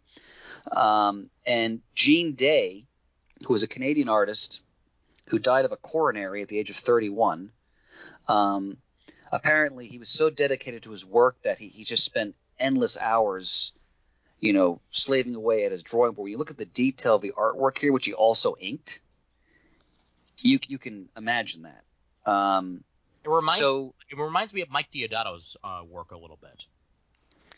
I I would say Mike Deodato's work reminds people of Gene Day's work. And that is and that is fair. Um, yeah, I'm, I'm, I'm going to be very reverent here because this is one of my all-time favorite artists in the comic book medium. Um, and it's not just this book. I've, I've looked a lot of stuff. I mean, he didn't actually do that much because he didn't live that long, but he did a, he did a fairly lengthy run on Master of Kung Fu. Um, and in this period in the character's history, he's Shang Chi was was the in the story was the son of Fu Manchu, and and as many people know, Marvel had the rights to those pulp characters for a period of time, and then they lost it, which is why the Shang-Chi books were reprinted in trade for many years. It was only just recently, in the past few years, they did a four, beautiful four omnibus collection because they, they got the rights back of the whole series. Um, and the basic gist was that Shang-Chi broke away from his father and his empire and tried to go out on his own and, and live a, you know, an ethical, upright life away from his father's, you know, corrosive influence and he ends up working for uh, British intelligence. Uh, and at this point in the series, he's he's kind of off away from that, he, but he's still doing work for N- Nayland Smith, who's another pulp character who's like now doing kind of like a freelance uh, intelligence business. And he is sent on a mission to is it Hong Kong or China? Uh, I don't Hong remember. Kong. What's that? It, it's Hong Kong. Thanks, Bert. And basically, Fu Manchu is dead at this point, in air quotes, in the story, but his minions are still active. And uh, Fu Manchu had a cult of highly skilled warriors sworn to him unto death called the Si-Fan. And they're al- almost like mystical beings, and you know, they had this really. I mean, with with Jade with with Gene Day's artwork, had this amazing armor, and one of them is sent to assassinate a, a couple, a woman who's used an elixir that gave her sort of everlasting youth that Fu Manchu used, and her aging blind archer. And Doug Moench based this on, I believe, a Chinese uh, fable, and it's called A Fantasy of the Autumn Moon. And the, the, the gist of the story is that Shang Chi, who's always who's always it's a theme throughout the character's arc. He's always sort of torn about you know what he's doing. He talks about like games of deceit and death. And he'd really like to be a fisherman, and he's kind of struggling with his his role as a warrior and, and why he's doing what he's doing and who he's working for, and so forth. And in this story, uh, he, he goes to see the couple to try to protect them from the Si-Fan, and Moench weaves the Chinese fable into this uh, Shang Chi adventure, and ultimately the Si-Fan uh, tracks down the couple because even though Fu Manchu's dead, the Si-Fan is still intends to carry out his mission. And Shang-Chi, you know, takes him on in, in mortal hand-to-hand combat, which is incredibly breathtaking in terms of the artwork. I mean, Gene Day knew how to stage a martial arts fight. Um, and, you know, the story ultimately ends tragically. And, and Shang-Chi, you know, he, he survives, but nobody else does. Um, and it, again, they remind you what what, what a lonely uh, path he walks as the warrior. Um, and that, that's I don't, I don't want to go into it too much because I really want people to read this story. It's it's again it's Master of Kung Fu 114. Um, but for me, the artwork in this book is on another level. I I don't even know how he did this because I don't know how. I mean, how long did it take him to produce this? Because he had to do it was on a monthly schedule, and I can see why the guy might have maybe even worked himself to death. I, I don't want to say that definitively, but the the talent and skill and dedication that went into just this one issue is, is breathtaking. Like when we talked about in the Machine Man book, how we were, some of us were kind of disappointed with, you know, Ditko wasn't at his prime and the art felt, you know, in many ways felt kind of rote. You're on a whole nother level with this one here. Um, the level of detail in armor, in surroundings, in combat, the use of, of, of lights and darks. Uh, Christie Scheele's uh, coloring is also very important to the story. Uh, this is for me, comic books as literature. So that's why I chose it. I want to start by mentioning that uh, I didn't have access to this issue, so I started looking online to try and find what I could. Uh, I've, I've recently developed an interest in getting my collection of Master of Kung Fu comics together. So so far, I think I have 25 issues in my in my collection. And uh, you know, when I go to shows, I've been looking in the dollar bins and the two dollar bins and seeing you know what holes I'm able to fill. Uh, but I didn't have this one, uh, and I found it. Bill and I, uh, for a Halloween episode, actually, we had a, an issue of House of Mystery that we didn't have access to, and Bill's daughter had found it on a website, so I plugged it into the website to see if I could find it, and that's actually where I was able to get a hold of this. So I just want to give a plug to that because people want to see this book.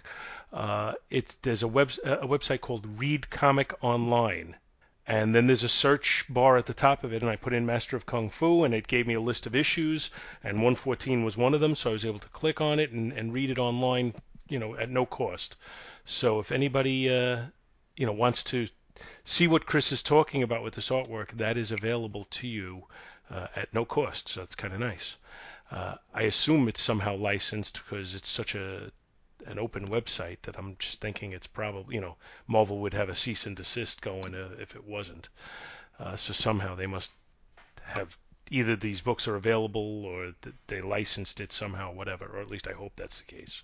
It's definitely not licensed. Uh, that, much I can 100% tell you. Uh, it's uh, it's one of those websites that uh, somehow still survives, even though uh, many others have been shut down. But I can 100% confirm to you that that's not a licensed website. Okay, well, I, and you I can hate also read it on Marvel Unlimited too, but you have to pay for that. yeah, I hate to promote stuff that that's that's going to be uh, that I'm um you know hurting somebody with, but that's I, I, I have 100% used that website myself, whether whether I like it or not, uh, occasionally. So I, I, I, I understand why people might go that route. As long as people go ahead and buy some other comics uh, to even it out, then I'm a okay with that. Okay, there you go. That's that's definitely one way of looking at it with balance. Uh, I just, you know, the big thing as I was going through this issue is I am, uh, as Chris said, I'm overwhelmed by the artwork. I think it's absolutely gorgeous. And one of the things that really jumped out at me is the splash page. Gene, Gene Day felt clearly so proud of his work on that splash page that he signed it, which you don't usually see that on interior art. Yep. So, And let's mean- also mention that there are multiple two-page spreads in this story as well.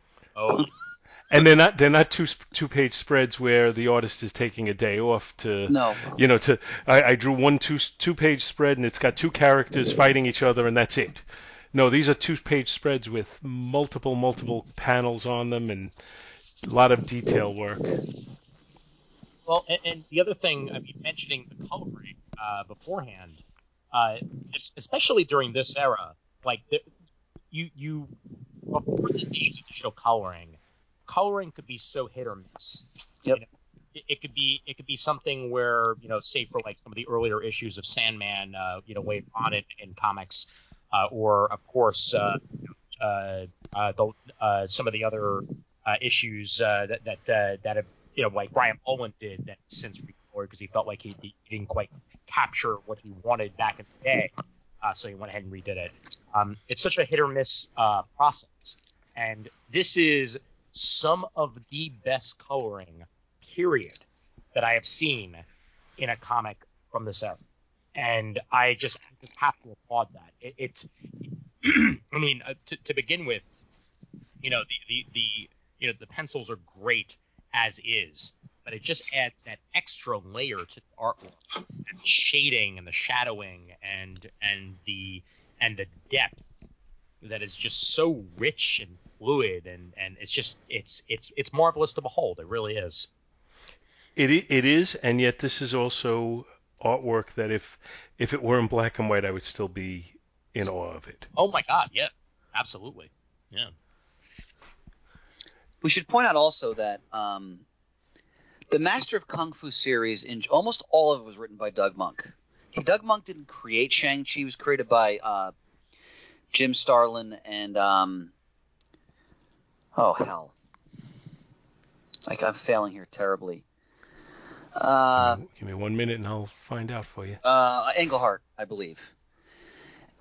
And they wrote the first couple issues, and then Moench took over. It the character is his baby. Like he he he totally developed the world of Shang Chi, and he was working with Paul Gulacy, Mike Zeck, and then Gene Day. So when you read the whole series, there's a level of sophistication in it that you're not going to see a lot of other comics. And the Bronze Age had a lot of had a you see of they sort of up the ante in sophistication. A lot of Marvel books in the, in the 70s, going into the 80s, but this one for me is in a class by itself. And by the time you get to the Gene Day era, which is near the end of the title's run, Moench is just firing on all cylinders because he knows his characters so well because he's he's developed them now over several years. And, and for me, the, when you the, the day the day sort of era of Shang Chi is the culmination of everything that's just great about the character, and, his, and he has a great supporting cast as well. Um, and when you wrap that in with this artwork, you're get you're getting comics at, at their peak. You know, when it comes to what you're you're seeing in, in the 1980s, and as and as Ian mentioned, the coloring is just one you know fabulous example of that. Does anybody else think the cabbie on page seven is is De Niro? Oh, let me take a look. The cabbie on page seven. Yeah, like like right uh, when he's when he's when he's in the cab. Uh, yeah, I see that. I see Yeah. the image you're talking about. I'm not necessarily seeing De Niro. I'm not telling you you're wrong by any Yeah. stretch, but I'm not really seeing it. I I've, I almost feel like, and I don't think this is intentional, but I almost feel like I see more Sylvester Stallone in that face than De Niro. Yeah. I can see that also. Well, Yeah. there's a tradition in Shang Chi, especially when Gulacy was doing the book, that he would pattern certain characters after movie actors Hmm. In terms of their faces. So Yeah, that could be Stallone. Good point. Whether it's De Niro or Stallone or otherwise, it's a Hong Kong version of Saint. yes, Yeah. Dialogue tells us he's not American. Yeah. Yep. And, well, it- and the uh, the blind archer to me almost looks like Fred Mertz from I Love Lucy. So what can I what can I say? But it's you know I I, I kind of like the fact that the characters are the the characters are all very distinctive in how they're drawn, uh, and I, and I love the fact that the art, you know. The art, the layouts of the pages and the panel structure and everything is all very, very uh, you know, it's it's changing page to page. You know, there's no there's no set. Oh, here we have nine panel grids. There, there's no such thing as a nine panel grid in here. Uh, every, every page has a very distinctive layout uh, as far as how it's, you know, how the panels panel work is done. Uh, I remember hearing something. I don't remember what podcast some they were talking about, but somebody was talking at one time about like almost like lessons that people took in how to navigate through a comic from panel to panel, which almost seems so instinctive that you would never need any kind of lesson. But this book is almost like it's teaching the lesson because we're going to just th- throw so many different layouts at you uh, that it, that you're going to have to be able to do it somehow or another. Oh, this this book is a master class. Uh, I mean, it, it, there's such a cinematic feel to it. I, I mean, each page, like you can just go to each page and spend a significant amount of time just appreciating the storytelling um, and and the sense of design uh, and layout and how each panel is something new to look at. Um, I mean, I'm looking on. Uh, this is near the end where he, he's he's about to face this the Si-Fan in final battle, and he sees and there's it's a dark panel where he just sees a leaf falling in front of Shang Chi's face, and that kind of lets him know where, where his opponent is. It, it's the, the the, the the suspension, like the sense of suspense, in just that one panel. What'd you guys think of the martial arts scenes in this book? Oh, they're outstanding. Uh, I mean, uh, I mean, all that uh, talk I had about uh, you know lack of life and movement uh, in in the uh, in, in the Machine Man issue, uh, I I feel the pages moving as I was reading this, like almost like I was watching an animation. That's how fluid everything felt and how much depth and perspective there was to each. And it, it's it's worth Yep. noting because we're uh, we're we're fawning deservedly so over the artwork so much, uh, but the story is pretty pretty you know deep and pretty you know Oh, significant. I mean, uh, you know, you earlier you mentioned with regard to the artwork, Chris, you you called it cinematic, and I think the story is as well. Uh, to me, it feels like a combination of kind of Enter the Dragon and James Bond, which I think is what we're supposed to Well, be getting from Master of Kung Fu at all times.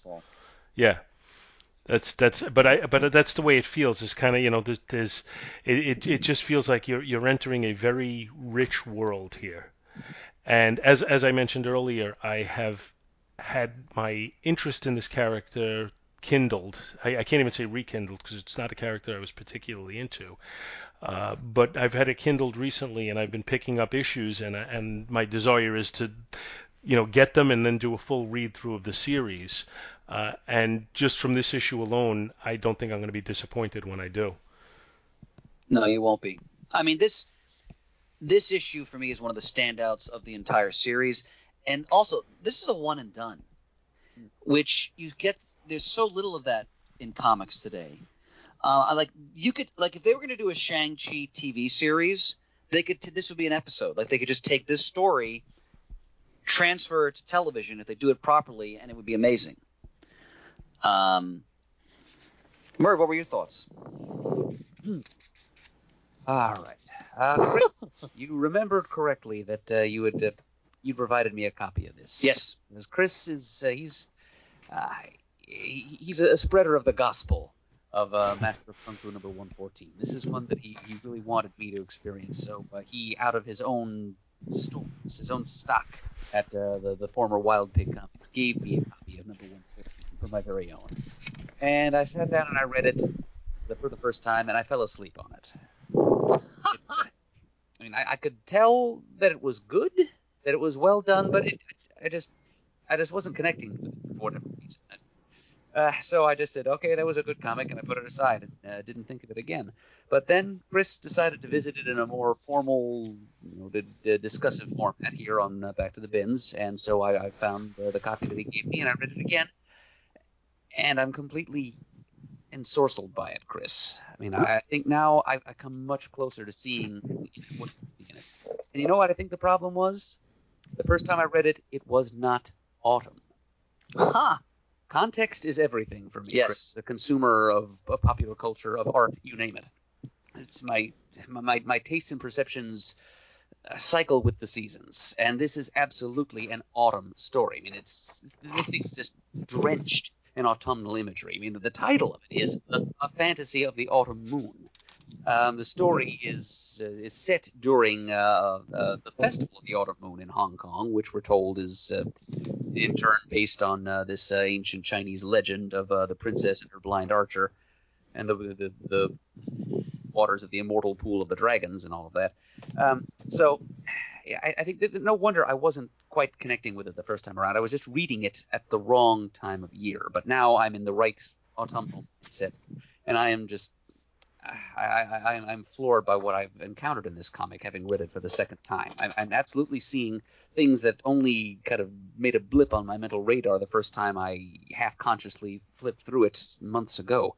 I absolutely agree with everything that's been said about the artwork. It's exquisitely detailed. It's just a, a, a perfect like half step between fine art and sequential art. I mean, oftentimes when uh, artists who work in comics try to elevate what they're doing to the level of fine visual arts, it's uh, the kinetic quality of comic artwork is what's sacrificed in that process. Uh, that, that's a criticism that's often leveled at uh, Alex Ross. He paints Mhm. pretty pictures, but they're often pretty static and don't convey like movement or action or sequence of events. Gene Day has no such problem here. Um, you know, Ian put it very well when he said that a lot of these uh, multi-panel double-page spreads, which are you know brilliantly choreographed and expertly laid out. You know, the, the, the page and panel composition is top notch, but the, the action is definitely bro- painstakingly brought across in these uh, little panels that, as Ian said, look like you're looking at uh, a strip of cells uh, the, you know, an animation film. Um, so it, it's the cinematic quality that you mentioned, Chris, is absolutely there. Um, uh, but best of all, though, it's mood, mood, mood. This thing is just sopping in mood, uh, created not only in the way that uh, Moench uh, verbally tells the story. It's, it's, it's very evocative prose, and somehow he manages to weave together such disparate elements as ancient Chinese legends and early 80s Rolling Stones lyrics, and have it all hang together as a cohesive and affecting whole. Uh, but the just the visual dimension is just so gorgeous. Uh, the detail he puts into his artwork and uh, just the, the, the page and panel layouts, he knows when to give us just one big image and when to give us a, a beautifully rendered sequence of smaller panels and just the way that those panels are placed on a single page. I look at uh, the page where they retell uh, the legend of the princess and the archer, So and uh, beautiful. yeah, the, the the dragon rearing up out of the pool to impart his wisdom on the couple and bless their marriage. Uh, Just like the, the the decorations around the border, it's like an illuminated manuscript. It's really kind of tragic that uh, this man didn't live to give us a little more work. 'Cause, hmm. as you said, he, he died within probably within months of this thing seeing print. But yeah, it's it, it's it is a, an ideal autumn comic book because it just it, it, it just the way it just kind of hovers on the threshold between absolutes, between the material and the ethereal, between the temporal and the timeless, between youth and age, between life and death, but kind of teetering towards you know, age and death, just like the season of autumn itself. Like autumn, the, the, reading this comic is a liminal phenomenon, and the fact that it, it, it's it, as you pointed out, Chris, that it's a self-contained story. It's a one and done, um, which gives you a lovely encapsulated look at not only Shang Chi and what his world was at this time, but also just this this, this wonderfully little bookended and hermetically sealed pellet of wonder that Shang Chi encounters on one dreamlike October night. I'm assuming it's October. It doesn't tell us the month, but it just it, it feels like October. Um, now we're introduced to Nayland Smith, to his love interest Leiko, the, the little framing sequence there at the beginning at Stormhaven Castle in Scotland, and then we travel by map to get to Hong Kong, and we kind of enter this dream space in which the rest of the story occurs, and then Shang-Chi at the end of it is forced to kind of reawaken to his life, but uh, not unaltered by the experience he's had and the reader, have had with him. It's it's it's, it's beautiful. It, it is one of the more beautiful comics that I've ever read, and I'm just sorry that uh, it took so long for me to go through the different uh, you know, phases of the moon for my optimal mindset uh, was in place that I could really see the comic for what it is. If I try to read this thing again in February, I'll fall asleep on it again. but for now, it's beautiful, and for now, for I might as well just say straight A's across the board for when we get to the rating part of it. Yeah, I think we're all going to say that. You know, it's funny because I normally not only welcome, uh, but I, I look forward sometimes to disagreeing with fellow panelists uh, when I feel they can articulate their thoughts, uh, you know, well enough that we can actually have a, a discourse on why we disagree. Uh, and I know certainly you're uh, more than capable of articulating your thoughts, Adam. But I have to tell you, when I when you first started your your little preamble about how you read it and were underwhelmed by it the first time, uh, I felt palpably palpably disappointed. Uh, and and I don't have the love of this that Chris does, but just you know, having wa- read through it and just been kind of taken in so much by it. Uh, to hear you start to talk about it in a way where you're like, eh, it was, I was going to find that somewhat depressing, but uh, I'm glad you, I'm glad that the season has uh, led you to liking it as much as you do now. It was never the comic, Paul. It was me. It sounds like we're breaking up. it's, it's not you, it's me. Shang-Chi uh, number 114 would like to tell me that it can't fix me. Um, it, this was my first exposure to uh, to Masters of Kung Fu. Oh, I have uh, I have, I have not read it before. Um, luckily, it is all available on Marvel Unlimited at the Yep. moment. Um, so I'm I'm I'm basically going through their shitty system and clicking clicking add to library on everything because that's the only thing Marvel Unlimited does not do well. Um, so that that's even further to what you were saying earlier, Chris, is the fact that you got to go uh, issue by issue to add to the an entire series to your library off the top of your back. But uh, I I I loved every single minute of this package here, and I I, I want to see more because this is a this is an artist that uh, deserved so much more uh, than than unfortunately you know his short life had to offer, and uh, I I can only imagine what what what more Gene Day would have looked like and what series he he would have he would have graced his his, his pencils on uh, and his inks uh, later on in life. But I'm very glad that we have what we have, and Masters of Kung Fu is now. Uh, I now understand what what Chris keeps talking about. Ian, I'm honored. Yeah, it's it's a series that, and, and Paul hit the nail on the head. There's a James Bond slash Enter the Dragon vibe to it, but and that could get that could go in in a very um, sort of kitschy direction. But Moench elevates everything, and then when he had when he's working with the artist, he's working with Gulacy, Zeck, Day. You're getting something that's very special, and it, it wasn't like any other comic Marvel was producing at this time. And it was in the Marvel universe firmly, but it, it was it was still in a whole nother plane. So, uh, in fact, one other point I want to make because I forgot about this as I'm looking through the, the my original copy here is that even Marvel editorial understood they had something because when you go to the bullpen bulletins page, remember they used to do the hype box in the 80s. Mm-hmm. They'd highlight certain books and they, they say Master of Kung Fu 114. For this one, writer Doug Moench sequestered himself in the library researching ancient Chinese legends, and he's come up with a chillingly authentic story. See for yourself. So that's the same month GI Joe number one came out, but they were hyping Master of Kung Fu 114. So I'm glad you appreciate it, gentlemen. I, I like you know as I mentioned I'm slowly picking up issues of this series and 114 has not been picked up by me yet but when I'm in a you know when I when I'm going through like a dollar box or a two dollar box and they have these things in them I still have enough books on my want list that I don't just focus on one series I'll cherry pick here and there through different stuff uh, but I can tell you for a fact that if as I do that, if uh, this issue is in there, I will take this above any other issue of the series right now. Well, yeah, and the Gene Day stuff is at the end of the series, so you should be able to find a lot of these in bargain bins. Yes. So happy Um, hunting. Yeah, I, I've so far, you know, I had none until very recently, and uh, uh, I think, you know, thankfully, I've I've actually gotten issues 15 and 16 on fairly low prices. Oh, great! Oh, you mean uh, the original special edition issues? Yes. Uh, so so I, I feel like the hardest part of the job is already done. Uh, now it's just a matter of tracking down the you know the other issues. And I have to correct what I said earlier about it being a Thor reprint series. I was mistaken. Uh, it was Thor for issues one through three, and then for issues four through fourteen, Was it Nick Fury? it was Nick Fury. That's right. Or Sergeant Fury. Sergeant Yes, Fury, yes, not right. Nick Fury, not not the spy. Uh, Yep. So- Commandos. Yep. Yes. So One last comment I want to make because I'm just looking. If you look at page 16, um, when he confronts the Si-Fan in final battle, and Shang Chi finds the the, the, the, the corpse of the archer, and the, the design of the Si-Fan's armor is is breathtaking that Day has conceived.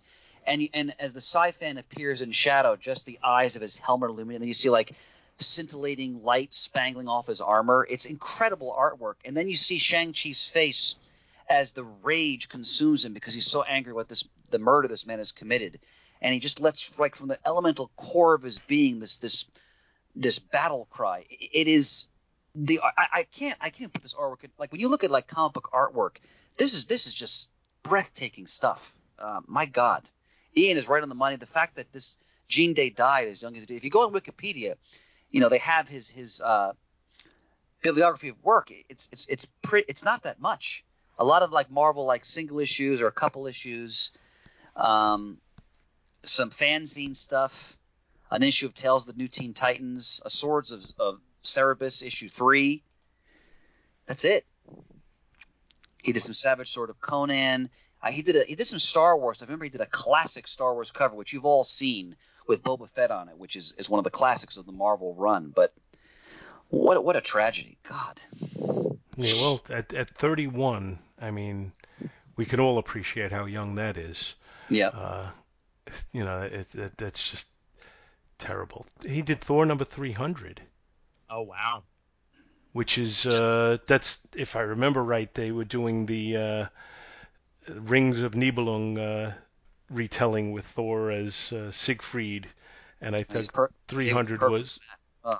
I think 300 was the culmination of that story, if if I'm remembering correctly. Yeah. So so many so many great artists we lose early in this business. I think, I think of him. I think of Wieringo. You know, Yep. uh, Mike Yep. Turner. But you know, just uh, so many so many artists that I'd love to see more of. That unfortunately didn't quite happen that way. And last thing I'll say is uh, our beloved Pants, in his quest to always discover original artwork, this year found and purchased for me, because it's one of my holy grails, a Gene Day page from Master of Kung Fu. Wow, nice. It's from issue 116. It's it's I mean it's and by the way we talked about black and white, so I'm looking at the, his black and white work. Huh.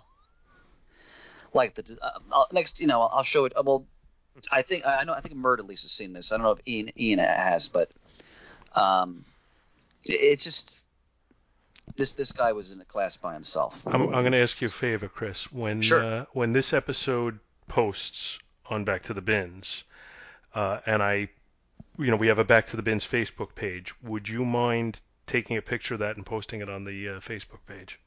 Oh sure, absolutely. I appreciate it because I think anybody listening to this, uh, that well, I I really want to see it, but I think it'd be nice to that in in getting it for me to see it, everybody gets to who you know who's part of the uh, Facebook group. You bet. All right, well, A plus for me, gentlemen, all across the board. Yeah, I, I I don't think you're getting any debate from anyone.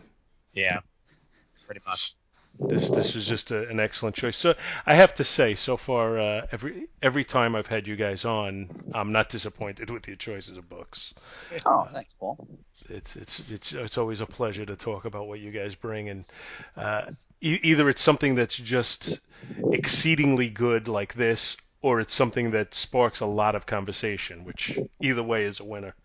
Mm-hmm. Did you did, did you ever read more Invincible? By the way, speaking of uh, of, of former picks of mine that I brought to the table. I, I read more of it, but I still never finished it because uh, you know a squirrel went by and I got distracted. I'm, I'm just glad you at least read a little bit more to see to see what it's all about. So yeah, I, I what I read of that series I thought was terrific, excellent. uh, and and I think we even talked about it when you were on that uh, I'm a bigger fan of that than uh, The Walking Dead as far as uh, Kirkland's writing, right there with writing, excuse me. right there with you. And Kirkland brand products are very good too. Yeah, those are good too. All right, I'm I'm gonna uh, I'm gonna save my book for another show. As much as I enjoy talking to you guys, it's uh, coming up on uh, 11 o'clock soon, Yeah, we gotta get up early. and, and yeah, and I'm old. Uh, so, uh, but I, you know, it's always a pleasure to have you guys on. I, I, I, I really would love to have you on more often, but I know it's hard to, uh, to, to sync the schedules. Well, whenever you whenever you uh, it, whenever we can sync it, we'll definitely make it happen. Hell yeah, Paul. We really appreciate you come on. It's always a great time. It's a pleasure on our end too, Paul. Uh, I'm, I'm, I'm happy to hear that. Uh, thank you, all- thank you guys for coming on, and thank you everybody for listening. And if, if you're not already subscribed to Comic Geek Speak, I, I can't imagine. So we'll, we'll just, I, I don't even think I have to give a plug for you. Uh, I think it's it's much more likely that there's listeners of Comic Geek Speak who aren't subscribed to this, who who might get exposure to it on the cross pollination. Uh, I'll just say for those listeners that are yours, uh, just make sure to listen to our most recent Black Widow Spotlight because it is a doozy. I haven't Ah, yes. seen that. I haven't seen that yet. It it it, it, it it's uh, coming out uh, shortly after we're done recording here. So by the time it hits your feed, it'll be it'll be out and running. But it's my uh, first time I ever got to be in the studio, and it, it was a rollicking good time. And Shane was there, and uh, can't get any better than that. And Ian, it. you were in fine Borscht Belt humor. Let me say that, by the way. I, I aim to please, my friend. I know I know what they love. That's, I, I look forward to that because your spotlight episodes are some of my favorites. Thanks, Paul. All right, thank you, and once again, we'll, uh, thank you everybody for listening, and we'll see you next week.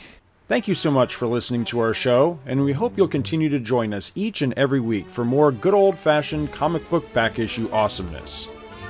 You can contact Back to the Bins to leave feedback, comments, questions, suggestions, and criticisms via email at bins at twotruefreaks.com or by joining the Back to the Bins group on Facebook. Back to the Bins is a proud affiliate of the Two True Freaks Internet Radio Network, which you may find at www.twotruefreaks.com. Two True Freaks is a registered trademark of DiManzo Corps of Milan, Italy. All rights reserved. Please take a moment to stop by the twotruefreaks.com site and check out their many other fine podcasts, won't you? Thanks, and we'll see you next week.